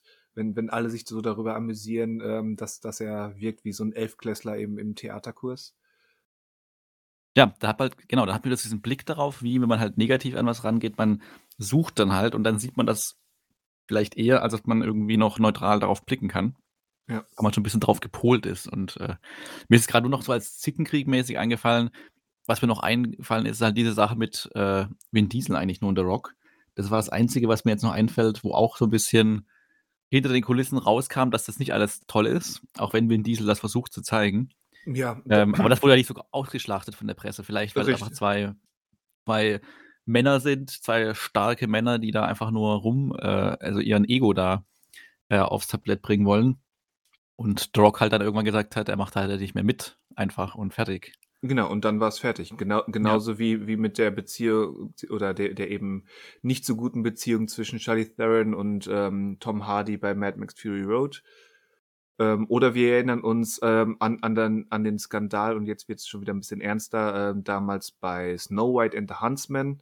Mhm, ähm, mit, mhm. mit Regisseur, dessen Namen ich nicht, nicht mehr drauf habe, weil er nichts Relevantes jemals gemacht hat. Äh, Rupert Sanders heißt Rupert er. Rupert Sanders und Kristen Stewart, genau. Ähm, was natürlich wieder gezeigt hat, wie der, wie der Hase läuft in Hollywood, weil diejenige, die den Kopf hinhalten musste, äh, damals war Kristen Stewart. Ja.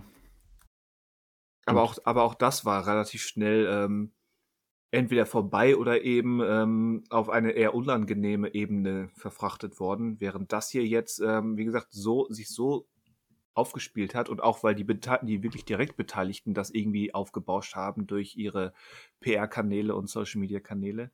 Ähm, ich weiß nicht, wie gesagt, mir tut's ein bisschen um alle Beteiligten leid und um, um den um die ähm, ja, Störgeräusche auf diesen Film, aber irgendwie fand ich, fand ich das fast in, in diesem Social-Media-Sog ähm, gewissermaßen unterhaltsam, vorsichtig gesagt, ähm, weil es eben wirklich so, so ein ja ein halbwegs, zumindest als Außenstehender, ähm, gefahrloses Skandälchen ist, was mhm. jetzt so richtig sch- schön in Anführungszeichen ausgekostet wurde. Wie gesagt, das hat für die Beteiligten sicherlich ist es unangenehmer und für den Film ist es sicherlich auch nicht von Vorteil. Aber so zum, zum Durchscrollen im Newsfeed ähm, hatte es irgendwie was. Es hatte was von alten Zeiten, weil es eben, wie vorhin schon gesagt, nicht die, nicht sofort dieses Stigma, hier, hier geht es wirklich um, um äh, schwerwiegende Übergriffe hat. Ja, ja, ja. Sondern eben he said, she said Dinge, wie man so schön sagt. Und allein eben dann diese Sache, wie dann, wie dann halb Twitter anfing, dieses Video von Harry Styles und Chris Pine auseinanderzunehmen ähm, und, und auf, auf ähm, keine Ahnung, irgendwelche Krimiserien machte, die dann, die dann hier auf, auf ähm, C S I von wegen ähm, Ausschnitt vergrößern und heranzoomen und so ein Gedöns. Da, da wurden die Memes geboren, wie gesagt, Florence Pughs Auftritt in Venedig in diesem lila Kleid mit Cocktail in der Hand ist, ist für achtundvierzig Stunden ein Meme geworden. Das hatte schon irgendwie was, auch wenn es letztendlich ein Skandal war und das sicherlich, wie gesagt, ähm, da ähm, in der Realität für die Beteiligten eher unschön war, aber so als Beteiligter, irgendwie, irgendwie hat das eine gewisse Faszination. Wie gesagt, man kennt es aus dem alten Hollywood und ähm, vielleicht ist es auch eine Möglichkeit oder ähm, gehört das dazu, diese, diese vermeintlichen Stars so ein bisschen herunterzuholen, mhm. im Sinne von, ach, die sind doch auch nur Menschen. Ja, es ist halt ein anderes Runterholen als dieses, äh, wir zeigen, also wir als ich als Star zeige mich auf den Social-Media-Kanälen ganz privat oder tue so, als zeige ich mich ganz privat ja. und möchte mich auf eure Ebene begeben, sondern hier mit äh, dieser, dieser alte Star mit den Allüren einfach, die so ein bisschen abgehoben sind, in ihrer Blase leben und äh, irgendwie, wir wissen ja nicht, was ja, jetzt wirklich wahr genau. ist, aber... Die, die, ähm, die in, in realweltliche soziale Fettnäpfchen treten, nennen wir es genau, mal so. Genau. Und ja, das finde ich einen richtigen Punkt. Wir, wir haben ja heutzutage den Eindruck, wir sind, wir sind näher dran an den Start, als wir jemals ähm, zu träumen gewagt hätten durch ja. Social Media und Co. Aber irgendwie ist es ja doch alles, wie du schon sagst, gesteuert und, und selektiert, was da zu uns herandringt. Und dann ist das eben so ein Blick dann doch hinter den Vorhang, weil man es doch so irgendwie mitkriegt. Da hat das dann doch irgendwie diese, diese komische Star-Power, weil man denkt, oh, irgendwie, das ist real und das ist, das ist eben, das ist eben Hollywood. Hollywood als Platzhalter für, ja, was auch immer man dahinter vermutet. Genau, genau. Also ich frage mich halt wirklich, wie das sich, also gut, Olivia Wilde ist ja jetzt eine Regisseurin, die halt zuerst, Schau- also Schauspielerin eben war, aber wenn du, also wenn man jetzt quasi mit seinem Film nach Venedig kommt und dann ist das das Einzige, das muss ja für sie auch irgendwie ärgerlich, also ich weiß jetzt nicht, wie sie das persönlich sieht oder wie sie das trifft, aber eigentlich ja schade, wenn du so zu so einem Festival eingeladen wirst. Ich weiß gar nicht, lief der da eigentlich im Wettbewerb oder lief der da einfach nur so? Ähm, ich glaube sogar im Wettbewerb. Aber, aber hat wahrscheinlich nichts gewonnen. Also ich, die Verleihung nee. war ja, also genau. Ähm, das ist ja auch dann schade für sie eigentlich. Äh, oder also ich, im Grunde ist es schade für alle Beteiligten, weil alle liegt ja auch was am Film. Richtig. Und ich weiß nicht, ob die wirklich da irgendjemand damit zufrieden ist, wie das jetzt ankam. Also, dass sie da jetzt... Nein, da, das steht äh, außer Frage. Das ist, ja. wie gesagt, für alle Beteiligten, was das betrifft, das dürfte eher unerfreulich sein. Da gehe ich mit. Und das ist es was? auch, wie gesagt, im Prinzip. Ja. Das möchte ich noch einmal betonen. Aber es hatte auch sowas, ja, sowas Faszinierendes. Es ist vielleicht auch in diesem Fall so eine Unfallfaszination, wie ich es eben bei Pinocchio genannt habe. Ja, im Grunde, es ist ja auch, äh, uns betrifft es ja am Ende nicht. Also wir kriegen ja trotzdem weiterhin den Film zu sehen. Ähm, jetzt mit äh, quasi, wie, wie du schon gesagt hast, bei Harry Styles, jetzt mit ein wenig äh, Gedanken im Hinterkopf, wenn man seine Leistung sieht. Ähm, aber wir können uns ja nur darüber amüsieren oder fasziniert zuschauen, ja. wie sich da zerfleischt wird ähm, oder angespuckt wird oder auch nicht. Äh, aber ja, es ist ja auch die Berichterstattung, also ich habe das jetzt äh, nicht so viel verfolgt, die Filmfestspiele, aber die Berichterstattung über den Film ist ja dann weniger über den Film als halt wirklich über den Skandal. Und ich weiß nicht, ob das ein Film war oder immer halt noch ist, wie du auch schon erwähnt hast, mit äh, bezüglich irgendeiner Oscar-Verleihung, äh, was es halt ein bisschen überschattet, wo man dann sagt, okay, wollen wir diesen Film dann da, also wie geht der Verleih jetzt mit diesem Film um, mit dem Skandal, hoffen die, das wird schnell vergessen. Ja, also da gewinnt am Ende nur die Presse, dass er da Schlagzeilen hatte und wir als Unterhaltung, dass wir Unterhaltung bekommen. Aber die Beteiligten können sich nur darüber ärgern auf lange Sicht. Also ja. Aber das gehört wohl das, das auch mal wieder. So. Ja, ja, genau. Ist, kann man nicht, also man kann es nicht immer verstecken, was da passiert. Weil es ist natürlich nicht immer, also es ist ja selten so, dass sie über ihre Drehzeit, Drehzeitraum und, äh, und so weiter immer da Friede, Freude, Eierkuchen herrscht einfach. Nee, eben, und, das, äh, genau, das ist ja nochmal ja. der, der Punkt, dass sowas passiert eigentlich, zumindest in, in diesen einzelnen Versatzstücken, bei jedem dritten, bei jedem dritten Film, der in, in genau. oder der generell gedreht wird. Genau. Aber wie gesagt, dass das jetzt hier so mehrere Faktoren zusammenkamen und dass die Beteiligten dann auch noch über Social Media und Co. so mitgespielt haben und dann eben so ein paar Parameter getroffen haben, die es eben besonders interessant gemacht haben, wie eben, und ja, sei nochmal betont, diese Karte müssen wir spielen, ähm, dass es jetzt mit Olivia Wilde eine Re- Regisseurin getroffen haben. Ähm, ja, das hat dem Ganzen eben zusätzlichen Antrieb gegeben. Ja. Nur der Vollständigkeit halber, also er lief außer Konkurrenz, okay. nicht im Wettbewerb. Ähm, genau. Hast du, hast du gerade ähm, Starttermine U S A und hier zur Hand? Äh, ich kann mal kurz gucken, Wikipedia. Also, äh, ja. Ich war gerade nur bei Wikipedia bei Venedig, jetzt habe ich auf den Film geklickt, da steht nur, dass er noch im gleichen Monat in die Kinos kommen soll, aber Moment mal, ich gehe mal kurz auf die I M D B-Seite des Films. Ja. Weil ich dachte eigentlich, der hat schon in Deutschland einen festen Termin für diesen Monat. Genau, zweiundzwanzigster September. Also in eineinhalb Wochen. Hm. In Deutschland und U S A der, am dreiundzwanzigsten Also in der gleichen Woche.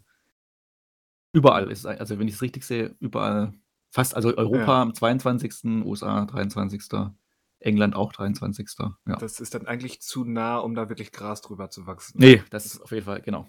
Also da wird auch in zwei Wochen noch Thema sein. Wie gut, dass wir das nochmal hervorgeholt haben. Ja, stimmt. Ja, wir tun diesem Film gerade einen Bärendienst. Tja. Nee, aber klar, also es wird in zwei Wochen, die Kritiken, die da erscheinen werden, die Leute haben ja den auch, also viele Kritiker und Kritikerinnen werden den von den größeren Zeitungen in Venedig gesehen haben und davon mitgekriegt haben sowieso. Die werden da, das bestimmt nicht nur in einem Nebens, oder mindestens in einem Nebensatz erwähnen, das Ganze. Ja.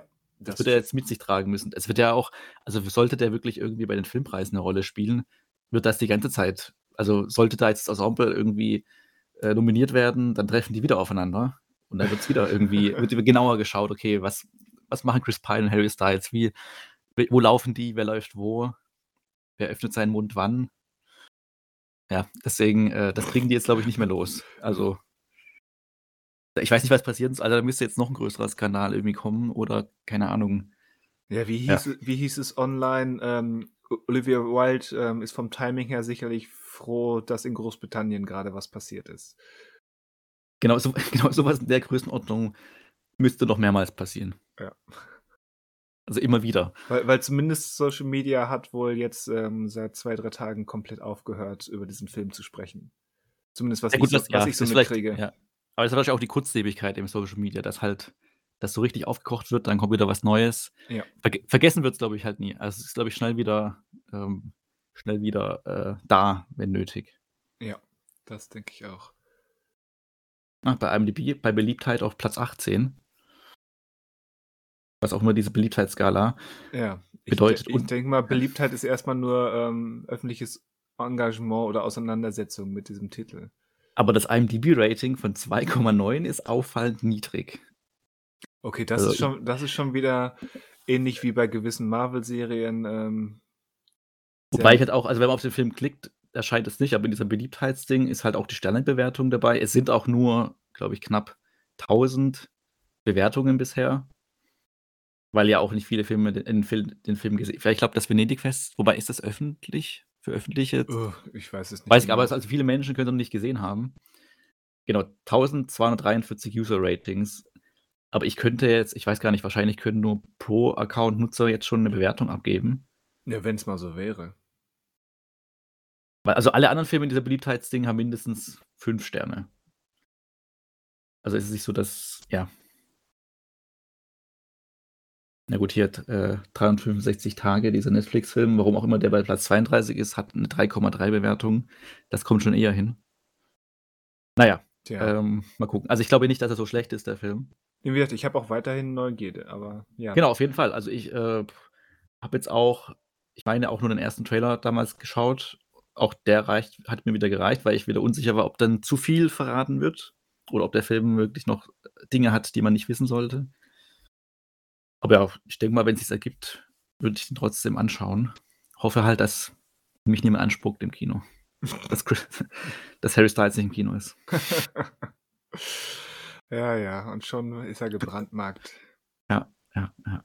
Übrigens auch noch zur Vervollständigung, Rupert Sanders hat tatsächlich seit Ghost in the Shell, was sein zweiter Kinofilm war, keinen Film mehr gemacht. Der war zwanzig siebzehn. Er hat eine ja. Folge für, für die Foundation-Serie von Apple T V Plus gemacht und filmt wohl gerade The Crow, wobei ich mir nicht sicher bin, ob die wirklich schon mit dem Dreh sind oder ob das nur wieder eine The Crow-Verfilmung ist, die angekündigt wurde und dann irgendwann verlässt wieder jemand dieses Projekt. Aber da bin ich mir gar nicht sicher, wie fortgeschritten dieses Projekt ist. Naja, ich würde jetzt mal ganz frech sagen, äh, er hat noch nicht gezeigt, dass es ein großer Verlust wäre, wenn er, wenn er nichts weiteres macht.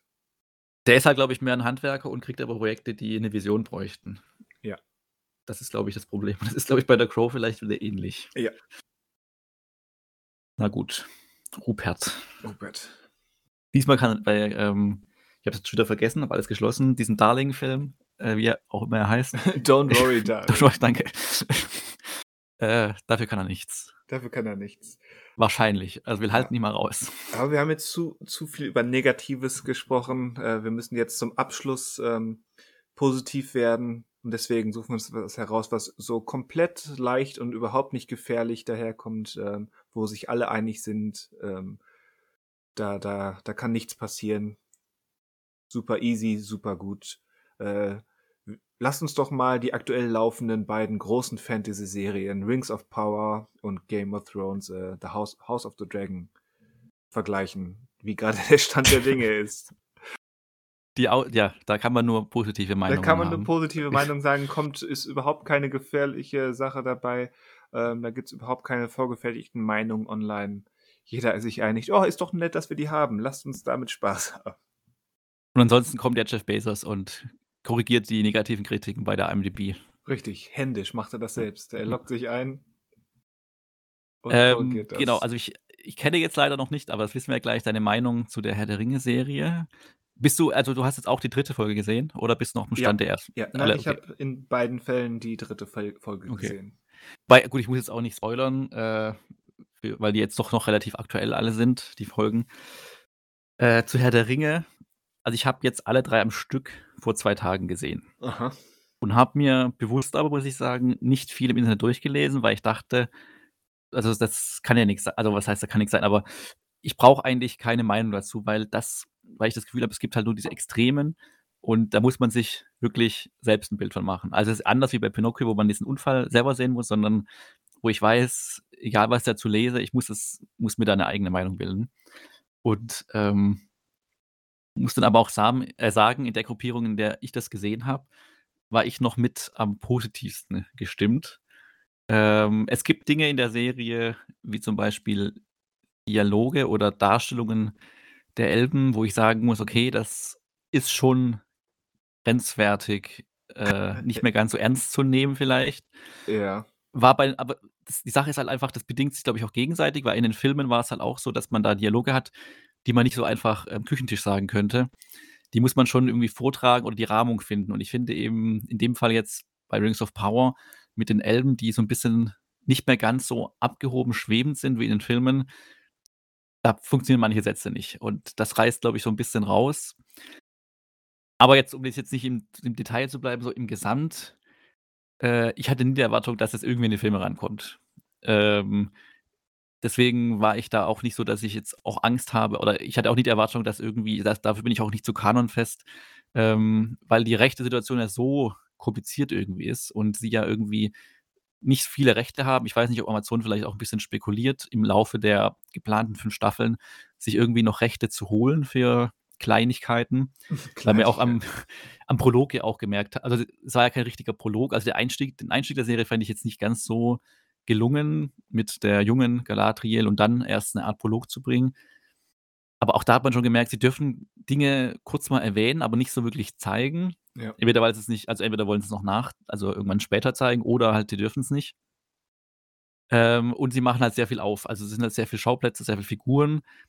Was ich jetzt auch gemerkt habe bei der dritten Folge von äh, House of Dragon, was der Vorteil ist von House of Dragon, dass sie eben nicht so viele Schauplätze haben, Äh, also was erstmal auf dem ersten Blick ein Vorteil ist, weil man so ein bisschen sich auf die Figuren dort konzentrieren kann. Bei Herr der Ringe springt man halt sehr viel von Schauplatz zu Schauplatz, ja. von Figur zu Figur und muss da nur sehr holzschnittartig dann irgendwie Konflikte aufbauen oder Konflikte, die es schon gibt, kurz mal etablieren.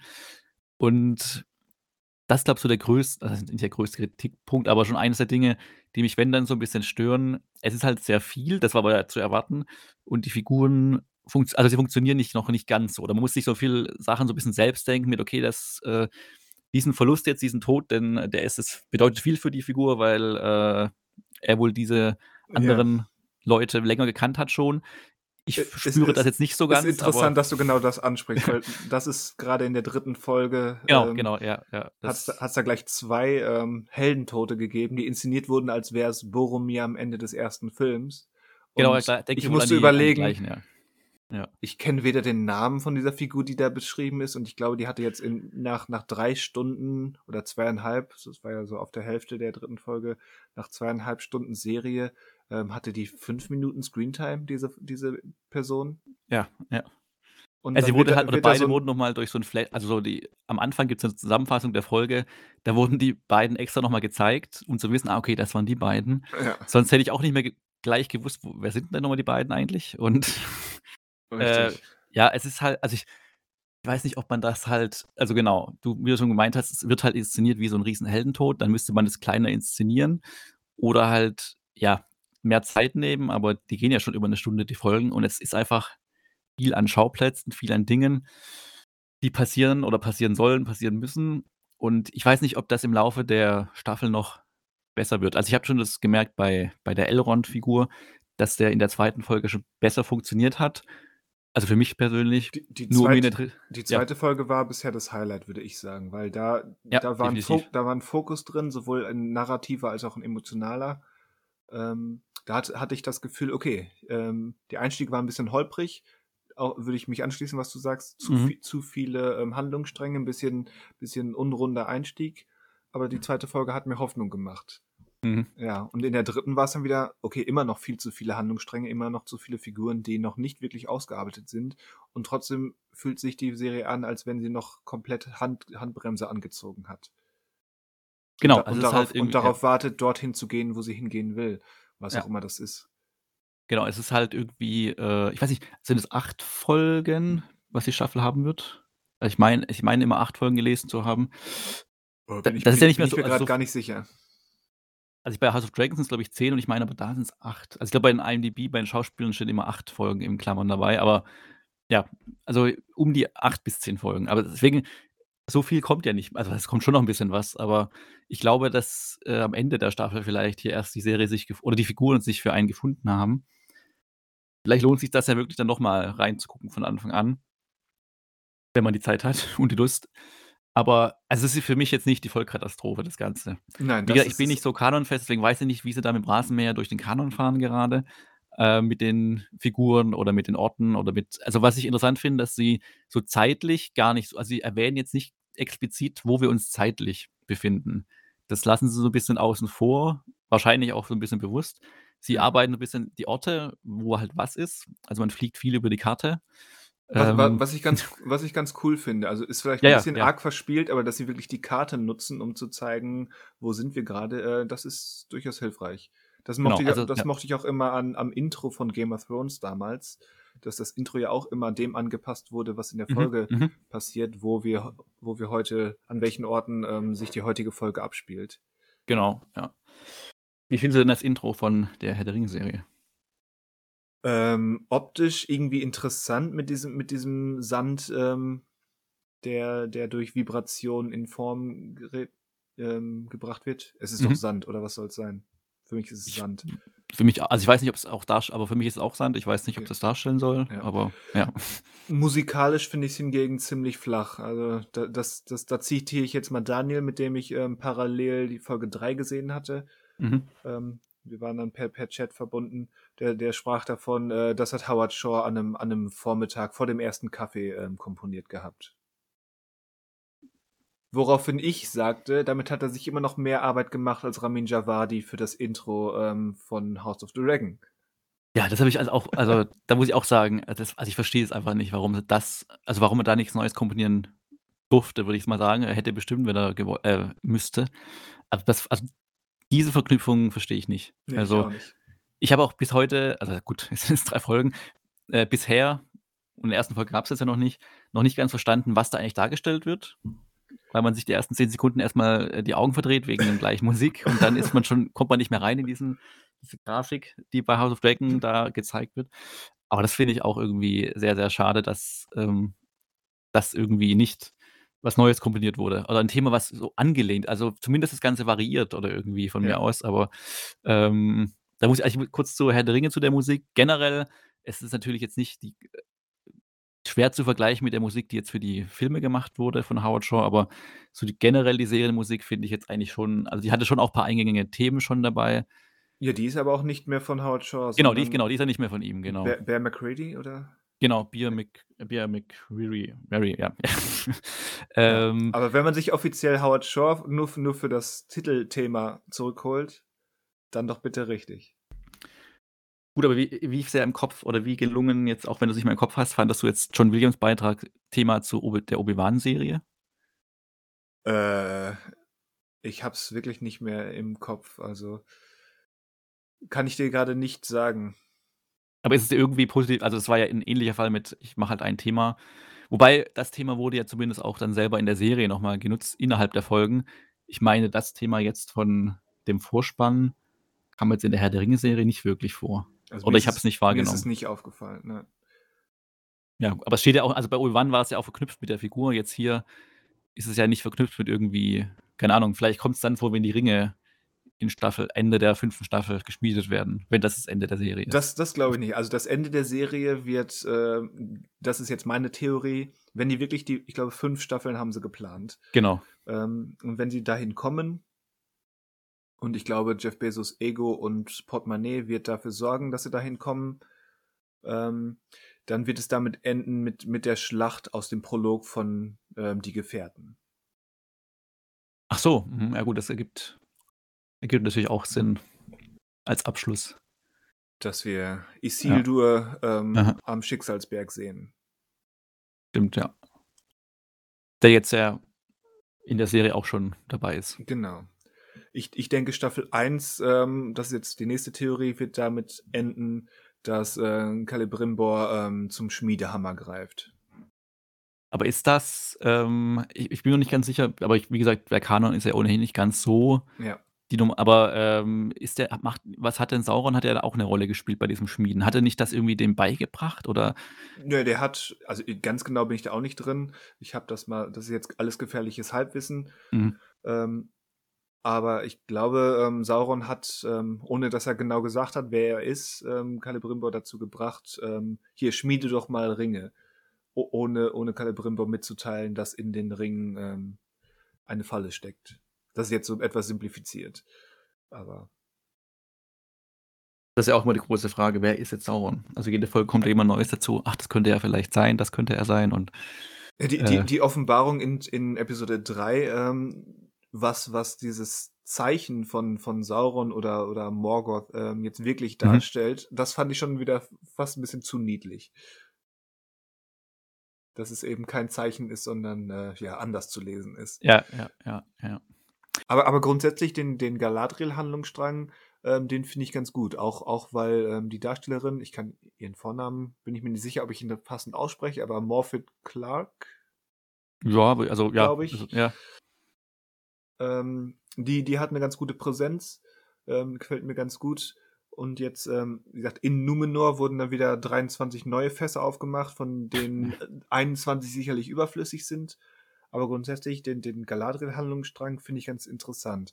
Und ich finde auch die Sache mit dem Meteor Man, so haben wir ihn ja getauft. Mhm. Ähm, also für mich, wie gesagt, ich bin im, im größeren Kanon nicht so tief drin, aber ähm, das kann eigentlich nur einer sein, wer sich dahinter verbirgt.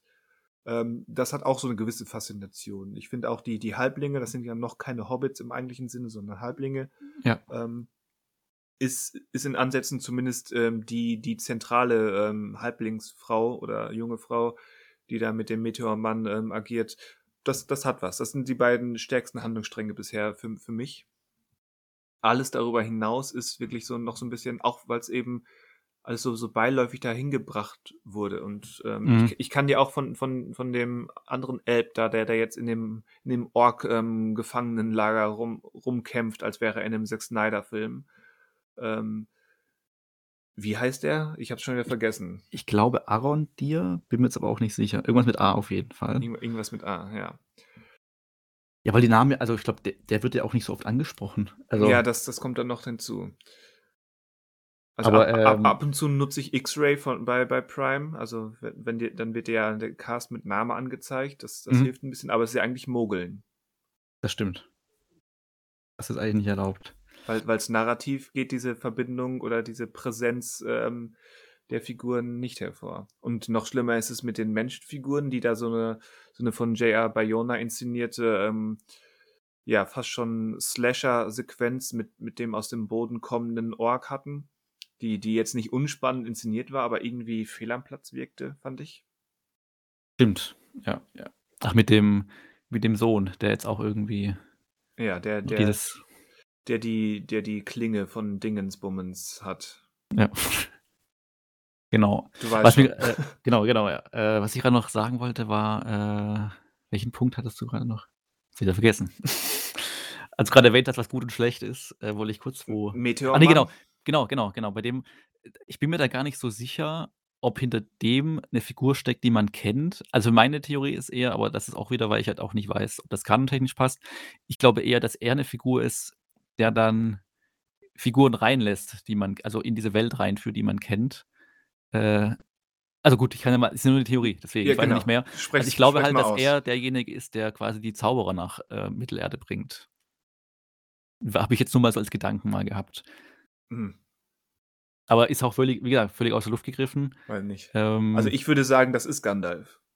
Genau, das, aber das war ja, also das habe ich nur immer gedacht, das war ja auch frühzeitig schon eine Theorie, als die Trailer erschienen sind und dann hieß es irgendwann, dass es irgendwie verworfen wurde, die Theorie. Aber es kann natürlich auch sein, dass es bewusst verworfen wurde, oder? Ja, vielleicht ja. ist es wirklich nur, weil es ist mittlerweile so deutlich ist, so, es kann eigentlich nur ein Trick sein, dass man uns an der Nase herumführt, aber wer sollte es sonst sein? Und das ist zumindest eine von der wenigen ähm, Lore-Details, die ich, die ich im Laufe der Jahre ähm, behalten habe, mhm. da, dass, dass Gandalf kein Mensch im eigentlichen Sinne ist, ähm, das, das stärkt diese Theorie eigentlich nur, dass er das ist.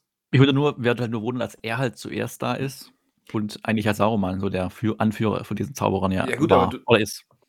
Aber nur weil wir das jetzt gesehen haben, schließt das nicht aus, dass irgendwo ähm, anders in Mittelerde schon mal ähm, ein Meteorit dieser Art runtergegangen ist, der dann von, gut, an, von anderen ja. Wesen aufgezogen wurde. Das stimmt natürlich, ja. Ja, ja mal gucken, wie, also, wie lange sie dieses Geheimnis aufrechterhalten. Ja. Dass die, also ob wir in der Staffel das noch aufgelöst bekommen und äh, Sauron irgendwie präsenter irgendwie oder da ist einfach und nicht, also er ist ja ein, sich kann sich ja verwandeln in andere Menschen sozusagen, deswegen könnte er ja auch schon irgendwie da sein, aber ob das noch irgendwie offenbart wird oder ob dein vorgeschlagenes Staffelende mit er fängt an zu schmieden, dass die, das Ende ist dieser Staffel. Ja, also das ist mein Verdacht. Ja. Aber so prinzipiell, also ich es ist für mich nicht keine Vollkatastrophe. Äh, es hat seine Probleme, ja. die aber, glaube ich, auch zu erwarten waren einfach. Ähm, man hofft, kann nur hoffen, dass so ein bisschen Ordnung reinkommt, was die Handlungsstränge und die Figuren betrifft. So ein bisschen vielleicht einfach die Luft rausnehmen und sich mehr noch Zeit für die Charaktere einfach so ein bisschen zu so nehmen, um die auch kennenzulernen und zu etablieren und die Konflikte und nicht so durchzuhetzen. Also ja, ist und, ja auch. Und also ein, paar, ein paar Charaktere einfach ausdünnen. Also. Ja, also es muss ja nicht alles eine Hauptfigur immer sein. Nee. Und, und das, das macht House of the Dragon wesentlich besser. Du hattest es ja mhm. auch schon angedeutet. Wobei ja. ich grundsätzlich auch sagen muss, ich vermisse so ein bisschen äh, dass das weitreichen, die weitreichenden Perspektiven von Game of Thrones.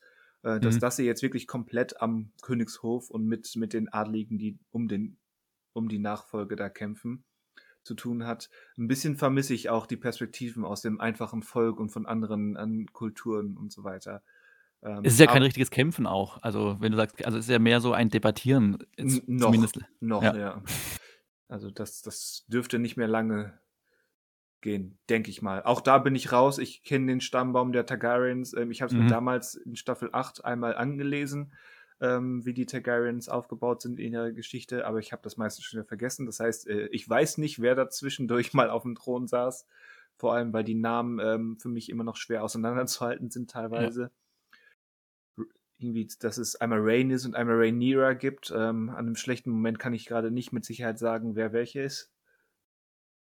Mehrere Aegons und, und was stimmt. weiß ich nicht alles. Ähm, das, das hilft ja mir. Also ich wurde noch nicht gespoilt, auch wenn ich technisch gesehen schon mal mich selbst gespoilt habe. Aber äh, da hilft mir mein schlechtes Gedächtnis. Nee, aber es ist ja auch, jetzt gab es ja schon in, in der dritten Folge einen ersten Zeitsprung, so mal nebenher wurde ja was von zwei Jahren gesagt.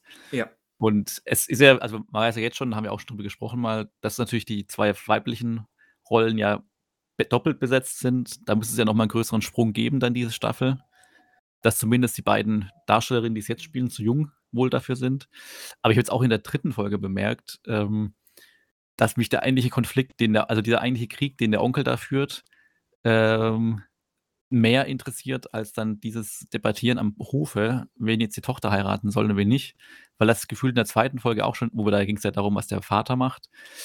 Aber ähm, und dieser Krieg, also diese Schlacht, die dann letzt, das letzte Viertel ausmacht, dieser Kampf äh, von der dritten Folge, da wurde ja in der zweiten, gab es in der zweiten Folge, glaube ich, ja ein, in Anführungsstrichen, Bösewicht etabliert. Und ähm, gut, mit dem passiert in der dritten Folge dann vielleicht was. Und, ähm, das fand ich dann an sich so ein bisschen, also hätte ich mehr davon noch ein bisschen mitgekriegt, weil da ja auch so, da ist ja dann diese, diese eine Familie, die ja in der ersten Folge auch versucht hat, ihre Tochter an den König zu bringen, ja. die da ja an Kämpfen ist und da ja auch sich verbünden wollte. Und das wurde so ein bisschen aufgegriffen, aber auch nicht so. Da hätte man ja so ein bisschen weitreichende Perspektive. Aber das lief so ein bisschen nebenher. Also ich finde es nicht langweilig bisher. Ich finde nur, man hätte, also der Fokus manchmal hätte auch nochmal ein bisschen, also dieses Weitläufige, was du jetzt schon vermisst hast, hätte man damit schon ein bisschen aufbauen können ja auch, um da noch mehr ins Detail zu gehen. Ja. Weil so ist es halt sehr fokussiert. Also natürlich, es geht ja um die Königsfamilie auch. Aber ähm, ja, man, also ich habe auch nicht so immer auf dem Schirm, wo eigentlich wir gerade sind, auch wenn es klar ist, wo wir sind. Aber so ein richtiges Bild von dieser Welt habe ich jetzt nicht so. Also äh, was, es wird immer von diesen sieben Königreichen ja auch gesprochen, aber dass die auch existieren oder dass die da ist. Also ich, ich habe ja Game of Thrones auch nie ganz gesehen. Okay. Aber trotzdem habe ich ja so ein Bild von der Welt. Aber ich weiß jetzt, habe immer noch kein Bild, wie die jetzt aussieht, so hundertdreißig Jahre vorher. Also, ja gut, aber wir sind streng genommen, in, bisher in den drei, drei Episoden haben wir drei verschiedene Orte gesehen. Also streng genommen. Viel das würdest du sagen, reicht erstmal? Oder find, würdest du als Positives hervorheben? Nein, damit will ich sagen, dass, dass du auch noch gar kein großes Bild von dieser Welt außerhalb dieser drei Orte, King's Landing, ähm, dieser Hafenstadt und, ähm, und Dragon Rock, oder wie er heißt, ähm, ja, irgendwie so heißt er, ähm, dass du viel mehr gar nicht gesehen haben kannst. Und deswegen ähm, dieses, dieses Bild, wie sah, wie sah Westeros vor hundertdreißig Jahren aus, ähm, ist ja noch gar nicht groß gemalt worden. Das stimmt, ja gut. Und, und weil King's Landing sich halt auch gar nicht so groß verändert hat, offenbar. Da, da, da, da ist der, Drach, der Drachenzwinger steht und die, die äh, Red Keep ein bisschen anders aus. Ansonsten ist es immer noch King's Landing. Das stimmt natürlich. Hm. Wie gesagt, die, die Drachenkammer ist eigentlich das, das zentralste Detail bisher, äh, mhm. zumindest was, was Architektur betrifft, ähm, was wir gesehen haben und was, wo wir eigentlich einen Kontext haben, wie es aussehen, wie es in Game of Thrones aussah und wie es jetzt aussah, was uns wirklich dann wirklich einen konkreten Anhaltspunkt gibt, ähm, dass hier etwas passiert ist in diesem Zeitraum. Ja, stimmt. Also ich will die Serien nicht gerne ausspielen, aber wenn du nur eine weiterschauen könntest, welche wäre das? Das ist unfair, das weißt du auch. Ja, genau. Aber ich denke, dann, dann würde ich aktuell, ähm, bin ich von House of the Dragon mehr gepackt. Ah, interessant. Ich, ich hätte tatsächlich mich für die Herr der Ringe-Serie entschieden. Vielleicht aber, weil halt ich durch Game of Thrones auch noch nicht so, also da habe ich drei Staffeln gesehen, mehr an Herr der Ringe hänge als an Game of Thrones. Drei sogar und, nur. Ich glaube, also drei, also ich, wobei wir hatten das schon mal, wann ist diese bloody äh, ja, stimmt, äh, Red das, Wedding? Das ist, ja, das ist am Ende von Staffel drei, ja. Genau, und ich glaube, Danach habe ich, glaube ich, nicht mehr viel gesehen. Da, dann, also mach, ich, dann mach das mit, mit dem, mit der, da hast du ja auch King's Landing nur bedingt gesehen. Also natürlich hast du King's Landing gesehen, aber zum Beispiel die Red Keep in dem Detail nicht. Und dann macht das Ganze mit dem, mit dem Drachenzwinger, was ich gerade gesagt habe, für dich ja noch überhaupt keinen Sinn. Ja, zumindest hat er halt für mich keine Bedeutung. Nee. Oder halt keinen. Also aber in, in, in Staffel, in Staffel sechs, sieben, ähm, ich glaube sieben ist es. Okay. Ähm, da, da befinden wir uns auch dort und er sieht halt etwas anders aus. Toll's auch, also mich hatte ja auch nach der ersten Folge auch Lust auf diese Welt oder halt auf dann Game of Thrones doch nochmal anzugehen, aber es ist halt immer viel zu sehen. Aber es wird auf, also ich habe die nicht, ich habe ich hab die damals nicht beendet, weil ich es schlecht fand, sondern irgendwie so den Anschluss verloren habe, wie auch meine Lieblingsserie Breaking Bad irgendwie immer so ist, dass ich den Anschluss verliere äh, und dann verläuft sich das irgendwie, aber genau, also wenn ich jetzt entscheiden müsste, würde ich dann doch eher äh, Ringe der Macht weiterschauen, aber gut, wir haben ja, müssen uns nicht für eins entscheiden. Richtig. Und je nachdem, wie viele Folgen die, also ich glaube es sind acht, aber egal, also irgendwann Mitte, Ende Oktober werden beide Serien ausgelaufen sein. Dann können wir vielleicht Ende Oktober nochmal über die ersten Staffeln jeweils als Finales reden. Ja. Als geschl- also geschlossen ist es nicht in sich, aber bei beiden ist ja, also bei House of Dragon wurde die zweite Staffel ja schon bestellt oder angekündigt. Und ich meine, bei den Ringe der Macht drehen sie sogar schon. Also zumindest ist ja, also auf jeden Fall aktiv schon in Vorbereitung die zweite Staffel. Ja, wie, wie geil angedeutet. Also das, das, das Image von Amazon und ähm, Jeff Bezos Ego können sich nicht leisten, die, die Serie nach einer Staffel abzusetzen. Dafür hängt da zu viel dran. Ja, ich weiß auch gar nicht, wie, also ist ja auch immer schwierig zu messen. Also klar, Kritiken machen sie ja sich selber gut.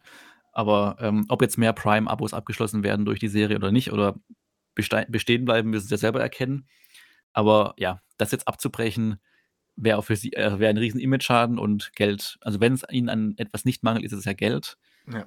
Und ich will ja auch gar nicht wissen, was die jetzt wirklich gekostet hat. Also offiziell ja, hat man ja Zahlen, aber was die wirklich gekostet hat mit Marketing und allem.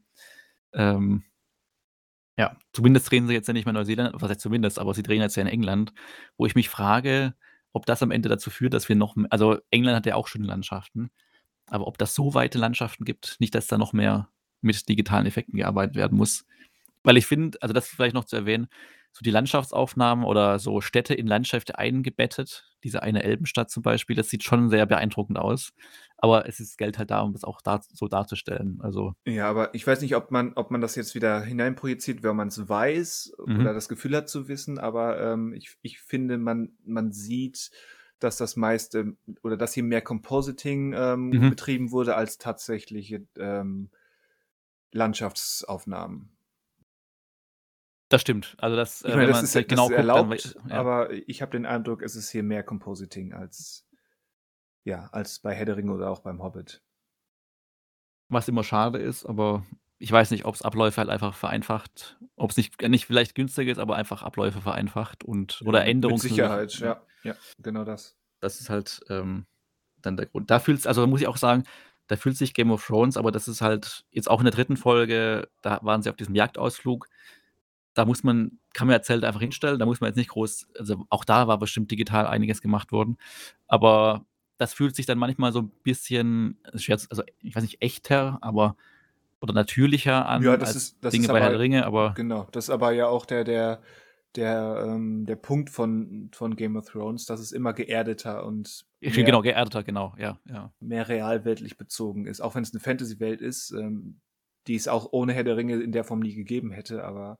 Ähm, es ist ja trotzdem, ja. Der, der Anspruch auch von der, von der Erzählart ist ja deutlich geerdeter. Es wirkt halt auch irgendwie echt, als wenn ich dann ganz kurz nochmal dran denke, wie die beiden Elben nach Khazad-dûm laufen. Da laufen die halt in der Landschaft rum, also als ob sie halt gerade aus dem Bus ausgestiegen sind, als nach Khazad-dûm gefahren sind. Das wird so leer irgendwie. Also es wirkt halt, sie laufen in der digitalen Landschaft rum, kommen zu dieser Tür vor Khazad-dûm ja. und das wirkte so, also wirkte so ein bisschen nicht halt echt, sondern äh, das wirkte, die stehen da. Er geht dann rein, der andere bleibt zurück und man sich fragt, okay, läuft jetzt alleine zurück und vor allen Dingen, wie schnell laufen die eigentlich? Dass ja. da das fand ich ein bisschen schade. Ja, wir, wir, sind Moment, bei, also. wir sind hier bei Skyrim, der hat Fast Travel schon entdeckt. Das also sie hätten ja zumindest von einem Pferd steigen können oder irgendwie, aber dass sie dann da halt da einfach in der Gegend rumflanieren, fand ich so. Ja, ja. Fand ich sind halt, ein bisschen komisch im Moment. Es sind halt Elben, die haben ein anderes Zeitgefühl, da ist es egal, ob er jetzt äh, einen Monat durch die Gegend latscht. Genauso wie Galadriel mal eben einen Ozean durchschwommen hat. Stimmt, ja. Hüpft da halt ein bisschen rum. Ja. Aber ich glaube, ich weiß gar nicht, ob ich es beim letzten Mal, wo Daniel und ich drüber gesprochen habe, erwähnt habe, hatten, aber ähm, das belebte Khazad-dûm zu sehen, mhm. ähm, das, das, ist, das war definitiv ein Highlight. Ja, auf jeden Fall, ja. Und das ganz ohne, wir äh, zitieren die ganze Zeit die Originaltrilogie. Ja. Also das, ähm, das muss ich sagen, das ist bisher, äh, fand ich nicht, dass es irgendwie so Anspielungen gibt. Aber gut, vielleicht auch wieder dadurch bedingt, dass es gar nicht dürfen, rechte ja, technisch. Doch. Also Anspielungen aber, gibt es genug. Es gibt auch so aber halt nicht so offensichtlich, finden, also nicht so, ach. Genau, es, es, es, die sind nicht so plump, aber einige, einige klare Ähnlichkeiten. Und hier, wir, wir geben euch ähnliche Versatzstücke, wie ihr das schon kennt. Äh, mhm. Das ist nicht von der Hand zu weisen. Ähm, aber ich finde es auch, ich weiß, das war ein großer Kritikpunkt von Daniel. Ich, ich fand's, ich erkenne, was er erkennt. Für mich ist es bisher noch nicht so störend. Ähm, aber ich hoffe trotzdem, dass sie jetzt ähm, auf lange Sicht in der Staffel und in der Serie generell ähm, sich davon lösen können und das nur so als, als Startpunkt nehmen, diese Vertrautheit ja. auch in der Narrative. Aber ja. wie gesagt, insgesamt bin ich, bin ich ganz einigermaßen zufrieden, dass es beide Serien gibt. Ähm, mag großbudgetierte Fantasy dieser Art. Bin auch auf die nächste Staffel The Witcher gespannt. Ich bin auch ähm, auf Willow irgendwie gespannt. Mhm. Ja, also habe ich jetzt den neuen Trailer nicht, noch nicht gesehen, nur diesen ersten, den es vor ein paar Monaten oder Wochen mal gab. Aber ja. Da hängt mir jetzt, also da hänge ich jetzt auch irgendwie nicht dran an den Filmen, deswegen, äh, an dem Film, dass ich da irgendwie Erwartungen habe, aber. Ja, ich, ich hatte ihn vor, vor ein, zwei Monaten mal wieder aufgefrischt, ähm, hatte mhm. den davor sicherlich zehn Jahre oder mehr äh, nicht gesehen. Ich, ich mag den Film, ist jetzt kein, kein Meisterwerk, aber ist ein guter Film und ja, auf die Serie bin ich auch gespannt. Dann haben alle Dienste ihre Fantasy-Serie. Ja, so ungefähr. Und am Ende vom Jahr kann man entscheiden, was gelungenste war, aber ich glaube, ich weiß gar nicht, beim Rat der Zeit. Ja gut, da nein, da bin ich raus. Und aber ich glaube, glaub, also ich habe die nur die erste Folge geschaut, aber das war ja, glaube ich, letztes Jahr, oder? Die war nicht dieses Jahr. Die erschien letztes Jahr schon, meine ich. Ist das so? Ich hätte jetzt gesagt, die kam im Frühjahr. Also ich glaube, das war so November und dann kam im Dezember The Witcher, das war eher The Witcher und Rat der Zeit Competition.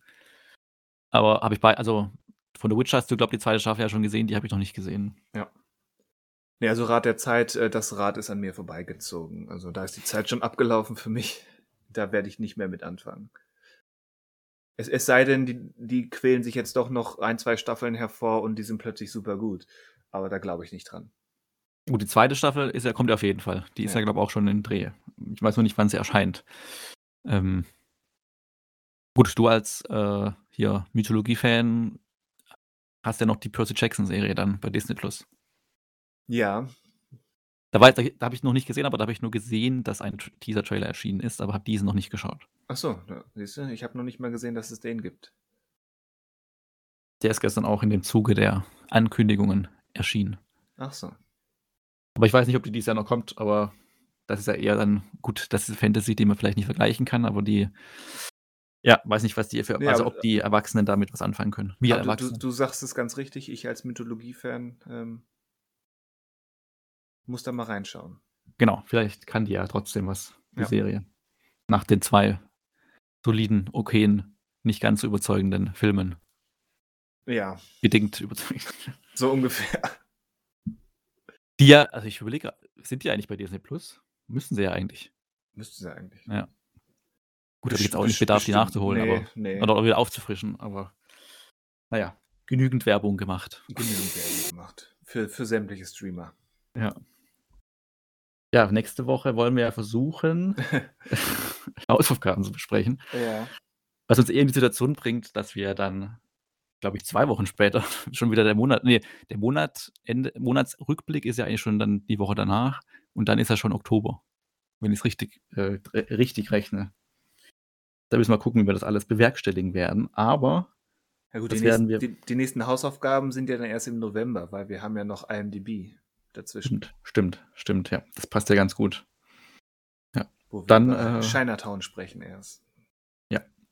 Der bei keinem Streamingdienst, glaube ich, ist, immer, oder? Ich glaube nicht als Flatrate. Muss man sich leihen oder als physische Veröffentlichung sichern. Für die Ewigkeit. Also ich, ich habe eine D V D, eine alte. Meinte ich, oder meine ich, habe ich auch. Ja. Ja, irgendwie Daniel hat jetzt zweimal hintereinander die Arschkarte gezogen, aber ja, mein Gott. Das, äh, ja. das sollte ihn nur daran mahnen, ähm, die Qualität seiner ja eigentlich auch großen D V D- und Blu-ray-Sammlung zu überdenken. Kein Film aus der I M D B zweiundfünfzig ist eine Regel. Ach so, ja dann. Schwierig. Gute Batman-Filme da haben. Aber auch nur die. Naja, wir haben genügend über Daniel gelästert. Am Anfang müssen wir sich auch noch am Ende. Auch wenn er es verdient hat. Auch wenn er es verdient hat. Und da kommt auch noch was, glaube ich. Du meinst zurück? Zurück, ja. Da kommt noch was, was wir schon hinter uns haben.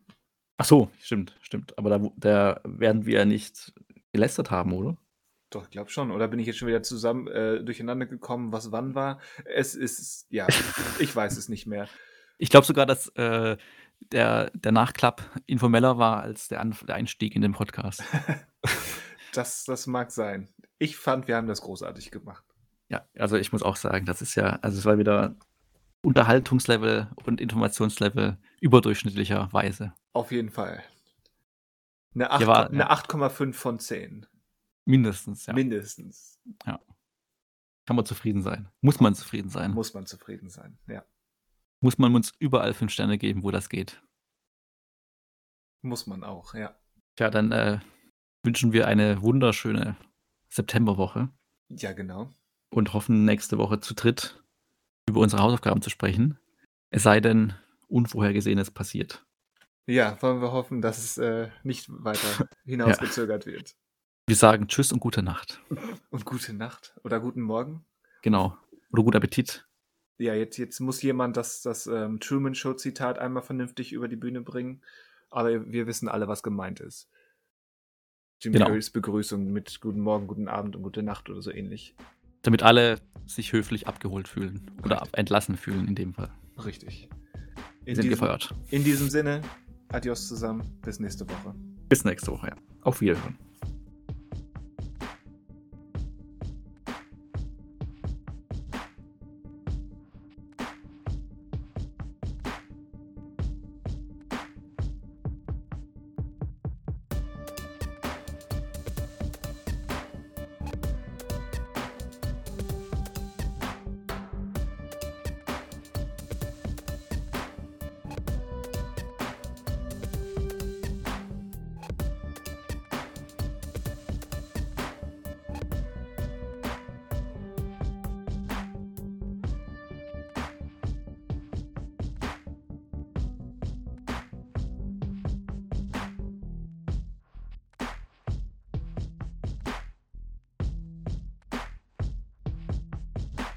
Ist das, ist das so?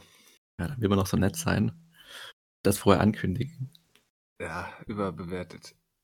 Überbewertet.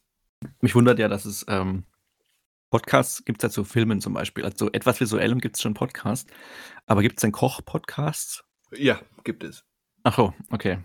Damit schließt sich diese Marktlücke direkt in meinen Augen. Ja, also doch, gibt es. Es gibt ja auch Koch- Kochsendungen im normalen Radio und das schon seit Ewigkeiten. Also. Ja, dann äh, muss ich drüber nachdenken, was noch, was der Landschaft noch fehlt. Der Landschaft. Tja. Oder fällt dir was spontan ein, was du vermisst? Was ich vermisse im Podcast? Oder was Weil, du dir gar nicht als Podcast vorstellen kannst. Ja, das wäre jetzt die nächste Frage gewesen. Ähm, kann ich mir gerade nicht vorstellen. Also TikTok-Podcasts, also anstatt TikTok-Videos, TikTok-Podcasts. Was, wo, wo, also über, das, wo über TikTok-Videos gesprochen wird, oder wie funktioniert das? Nee, quasi, da wird das, der Ton, das Audio, also die Audio, äh, ja, ist eine Audioebene als äh, TikTok. Also, anstatt Videos zu machen, lustige, macht man lustige Töne, Geräusche, Sprüche. Hm. Hm. Zum Beispiel. Ich könnte mir vorstellen, dass es das tatsächlich nicht, nicht gibt. Ach so. Irgendjemand ruft dich an. Nee, das war mein, äh, mein Handy ist plötzlich losgegangen. Also ich könnte mir vorstellen, dass es das tatsächlich nicht gibt, aber ich könnte mir nicht vorstellen, dass das besonders erfolgreich wird. Aber vielleicht ist das der Grund, warum ich noch nicht ähm, Millionär durch Podcast oder TikTok geworden bin. Vielleicht fehlt mir die Vision, um das vernünftig zu machen. Ja, das äh, könnte sein, dass nächste Woche das passiert, weil jemand Wichtiges uns zuhört oder Visionäres. Vielleicht. Oder Daniel macht das einfach. Oder Daniel. Etwas, etwas Intelligentes oder Visionäres oder Daniel. Genau. Die ersten beiden Sachen schließen die dritte Person natürlich erstmal aus. Aber ja, ja. Da ist überhaupt keine Überschneidung. Nee, nee, nee, nee. Ja, okay, dann heißt es also, das Podcast-Game ist eigentlich durchgespielt. Ja, ich denke, wie gesagt, ich, ich bin da jetzt vielleicht auch nicht so sehr drin, aber ich ähm, gehe davon aus, dass, dass in wirklich kategorisierbaren Themen ähm, theoretisch erstmal alles zu finden ist in der Podcast-Welt. Wann hast du zum ersten Mal Podcast gehört? Oder was war dein erster Podcast, weißt du das noch? Wahrscheinlich ein Film-Podcast. Ja, ich so war es zumindest bei mir. Ich denke, ich habe irgendwann vor relativ spät, würde ich sagen. Vielleicht habe ich, habe ich in den Jahren davor schon mal was gehört, aber den ersten, den ich bewusst gehört habe, ist der Fighting in the War Room Podcast. Den unter anderem, ähm, also es sind vier amerikanische Filmkritiker oder mhm. Filmjournalisten, unter anderem David Ehrlich, den man vielleicht kennt durch seine Videos. Ja. Mhm. Ähm, und das habe ich vor, keine Ahnung, über zehn Jahren angefangen. Aber ich glaube, bei mir war das auch so um den, also vielleicht hätte ich sogar zwanzig zehn, elf spätestens gesagt. Aber da war es auch so was. Ich weiß nicht, kennst du ähm, den Film-Chunk-Podcast? Das ist ja auch ein relativ alter oder langlebiger Film-Podcast. Also ich zwei, hab, ich drei hab, Kanadier, glaube ich. Genau, drei Kanadier sind das. Kanadier sind das, okay. Mhm. Also ich, ich weiß, dass es so etwas gibt unter dem Namen, aber ich könnte, ich habe da, glaube ich, noch nie irgendwas von gehört oder gesehen. Die sind mittlerweile, glaube ich, bei Folge, also über achthundert Folgen haben die schon, weil die eben seit, keine Ahnung, also vor zwanzig zehn, glaube ich, schon angefangen haben mit wöchentlichen Podcasts. Und ziehen das bisher immer durch. Das ist interessant, weil ja. die müssen ja irgendwie so, ich weiß nicht, Ende zwanzig gewesen sein, als sie begonnen haben. Jetzt sind sie halt Anfang, oder wahrscheinlich Anfang Mitte vierzig. Äh, einer hat mittlerweile Familie und ähm, der andere ist schon immer, also hat so Dokumentarfilme gemacht und hat jetzt auch so, glaube ich, für Shudder, für diesen Streamingdienst, eine mehrteilige Doku-Reihe gemacht. Mhm. Und man verfolgt eigentlich so, eigentlich sprechen sie schon über Filme, aber so die ersten zehn, fünfzehn Minuten geht es auch so ein bisschen um sie selbst oder was sie so, wie es ihnen geht und so. Und eigentlich erlebt man da so ein bisschen deren Lebenslauf mit ein bisschen mit über die Jahre. Aber ich habe es auch nicht regelmäßig gehört. Also ich habe es damals gehört, dann längere Zeit wieder mal nicht, dann wieder mal ein bisschen und äh, dann passieren immer Dinge. Der eine hat Kinder und oder ist verheiratet und äh, trotzdem machen die das wöchentlich. Das irgendwie, da gehört schon Disziplin dazu, über so viele Jahre hinweg, immer wieder sich zu finden. Ja. Und ich glaube auch teilweise, dass sie es nicht äh, wirklich dann vor Ort auch machen, also dass sie wirklich sich zusammensetzen. Weil ich glaube, es gibt auch Bezahl, wenn man so Patreon-Unterstützung macht, kann man auch irgendwie so einen Livestream anschauen, wie sie da sitzen teilweise. Ähm, okay, das ist, ja. das ist nicht schlecht. Weil Fighting in the Raw Room ist auch, wie gesagt, seit über zehn Jahren und auch ähm, wöchentlich. Aber die, die sind definitiv nach dem ähnlichen Modus wie wir, ähm, also digital zugeschaltet. Ist ja auch pandemiefreundlicher. Ja, aber die gibt's zu, zum Glück noch nicht zehn Jahre lang. Auch wenn es sich so anfühlt. Ja, aber damals, glaube ich, gab es wirklich nur, also ich glaube mit Filmpodcast, aber ich habe, natürlich hat mich damals nichts anderes interessiert. Deswegen weiß ich nicht, wie vielfältig damals schon die Podcast-Welt war. Aber ich glaube, das war noch der Anfang. Also deutschsprachig äh, musste man auch, glaube ich, ein bisschen suchen, bis man da was gefunden hat. Und heute, ja, gibt's ja neben uns so viele weitere. Nicht nein, ganz so qualitativ nein, wir, hochwertige. Ich würde gerade sagen, wir sind die Einzigen. Ja. Ja, aber wenn man da rein... Also ich finde, also es gibt mittlerweile, finde ich, wenn ich so bei Spotca- äh, Spotify äh, Toplisten oder generell Apple Toplisten, man sieht irgendwie immer nur die gleichen Leute. Also ob es jetzt YouTube... Also ich finde so YouTube und... Äh, also wenn jemand einen YouTuber einen Podcast macht über Filme, ist das immer beliebt. Und ich finde, das sind zu viele gleiche Leute. Also mich würde das nerven, immer die gleichen zu hören. Und äh, mit den Typen ohnehin nichts anfangen zu können. Aber ähm, ja, wenn es manchen Zuhörern reicht, unseren natürlich nicht. Die wollen hochwertigen, knallharten Filmjournalismus haben. Debatten. Ähm, die schalten dann bei uns ein. Die schalten bei uns ein, ja. Weil wir auch anzüglich sind. Exp- nee, nicht anzüglich. Äh, nicht, wie heißt das? Abstoßen? Nee, nicht abstoßen. Wie ist unser Disclaimer? Ähm... Hm. Das musst du doch gerade mal nachschauen. An, wolltest, wolltest doch anzüglich. Anzü- ja. anzüglich, aber ich glaube, also anstößig, anstößig ist es, glaube okay. ich. So. Schauen wir mal nach, was genau anstößig sind wir. Na, auch schon hunderteinundzwanzig Folgen. Mensch, den Podcast sollte man auf jeden Fall hören. Den bereits gesehen Podcast. So, viel, Werbung für uns. Wie, wie, viel, wie viel haben wir? hunderteinundzwanzig Folgen. Mhm. Ja. Äh, ich weiß nicht, ob da alles, alles, also auch die ganz alten Sachen, alle mit drin sind in dem Feed. Ja, aber gut, es ist ja auch schon zwei, drei Jahre jetzt fast regelmäßig. Ja. Ja. Fast wenig. hunderteinundzwanzig. Dafür, dass es, ja gut, fünfzig, wir schaffen ja nicht immer, also doch. achtzig, fünfundachtzig Prozent oder ja, eigentlich neunzig Prozent des Jahres sind wir zu hören. Ich, ich glaube, seit, seit Corona ähm, haben wir zwei Podcasts ausgelassen. Würde ich jetzt mal ganz dreist schätzen. Äh, definiere seit Corona, also was, also seit März zwanzig zwanzig oder? Ja. Okay. Das kann sogar sein, ja. Deswegen, liebe Zuhörerschaft, bleiben Sie dran. Bleiben Sie dran, auch wenn es für heute vorbei ist. Genau, auch wenn es für heute vorbei ist, wir kommen wieder. Gar keine Frage. So. Vielleicht auch wieder mit Daniel. Vielleicht auch wieder mit Daniel, wenn der sich benimmt. Ich weiß nicht, noch nicht, was er getan hat, außer dass er Stress hat und eben nicht konnte. Das können auch Ausreden sein. Vielleicht wollte er einfach mal ausschlafen. Vielleicht wollte er einfach mal ausschlafen. Mit, mit ja. seinem Schokocino sich ins Bettchen legen. Wer weiß.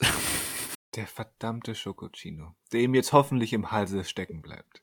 Ja, wenn er einen trinkt gerade. Ja, oder am, oder am, am, am Ende des Podcasts. Er hat sich gerade noch einen gemacht. Genau. Er, er hat unsere Abmoderation verpasst, ähm, weil er sich dachte, oh, ich mache mir jetzt einen Schokocino. Ich weiß, ich kenne die Idioten ja. Jetzt hat er sich nochmal hingesetzt und wollte eigentlich nur gerade wegklicken. Tja, hallo Daniel. Die Tasse umgekippt auf sein neu gebügeltes weißes Hemd, was er sich gerade angezogen hat, auf dem Weg zur Arbeit. Ja, vielleicht hört er auch chronologisch. Vielleicht fängt er ja hier an. Er weiß ja, wie die Räder sich drehen. Die Räder sich drehen. Naja, in diesem Sinne. In diesem Sinne. Grüße ja. gehen raus an Daniel und äh, tschüss an den Rest. Tschüss an den Rest. Da schließe ich mich an. Ja, bis zur nächsten Woche. Adios.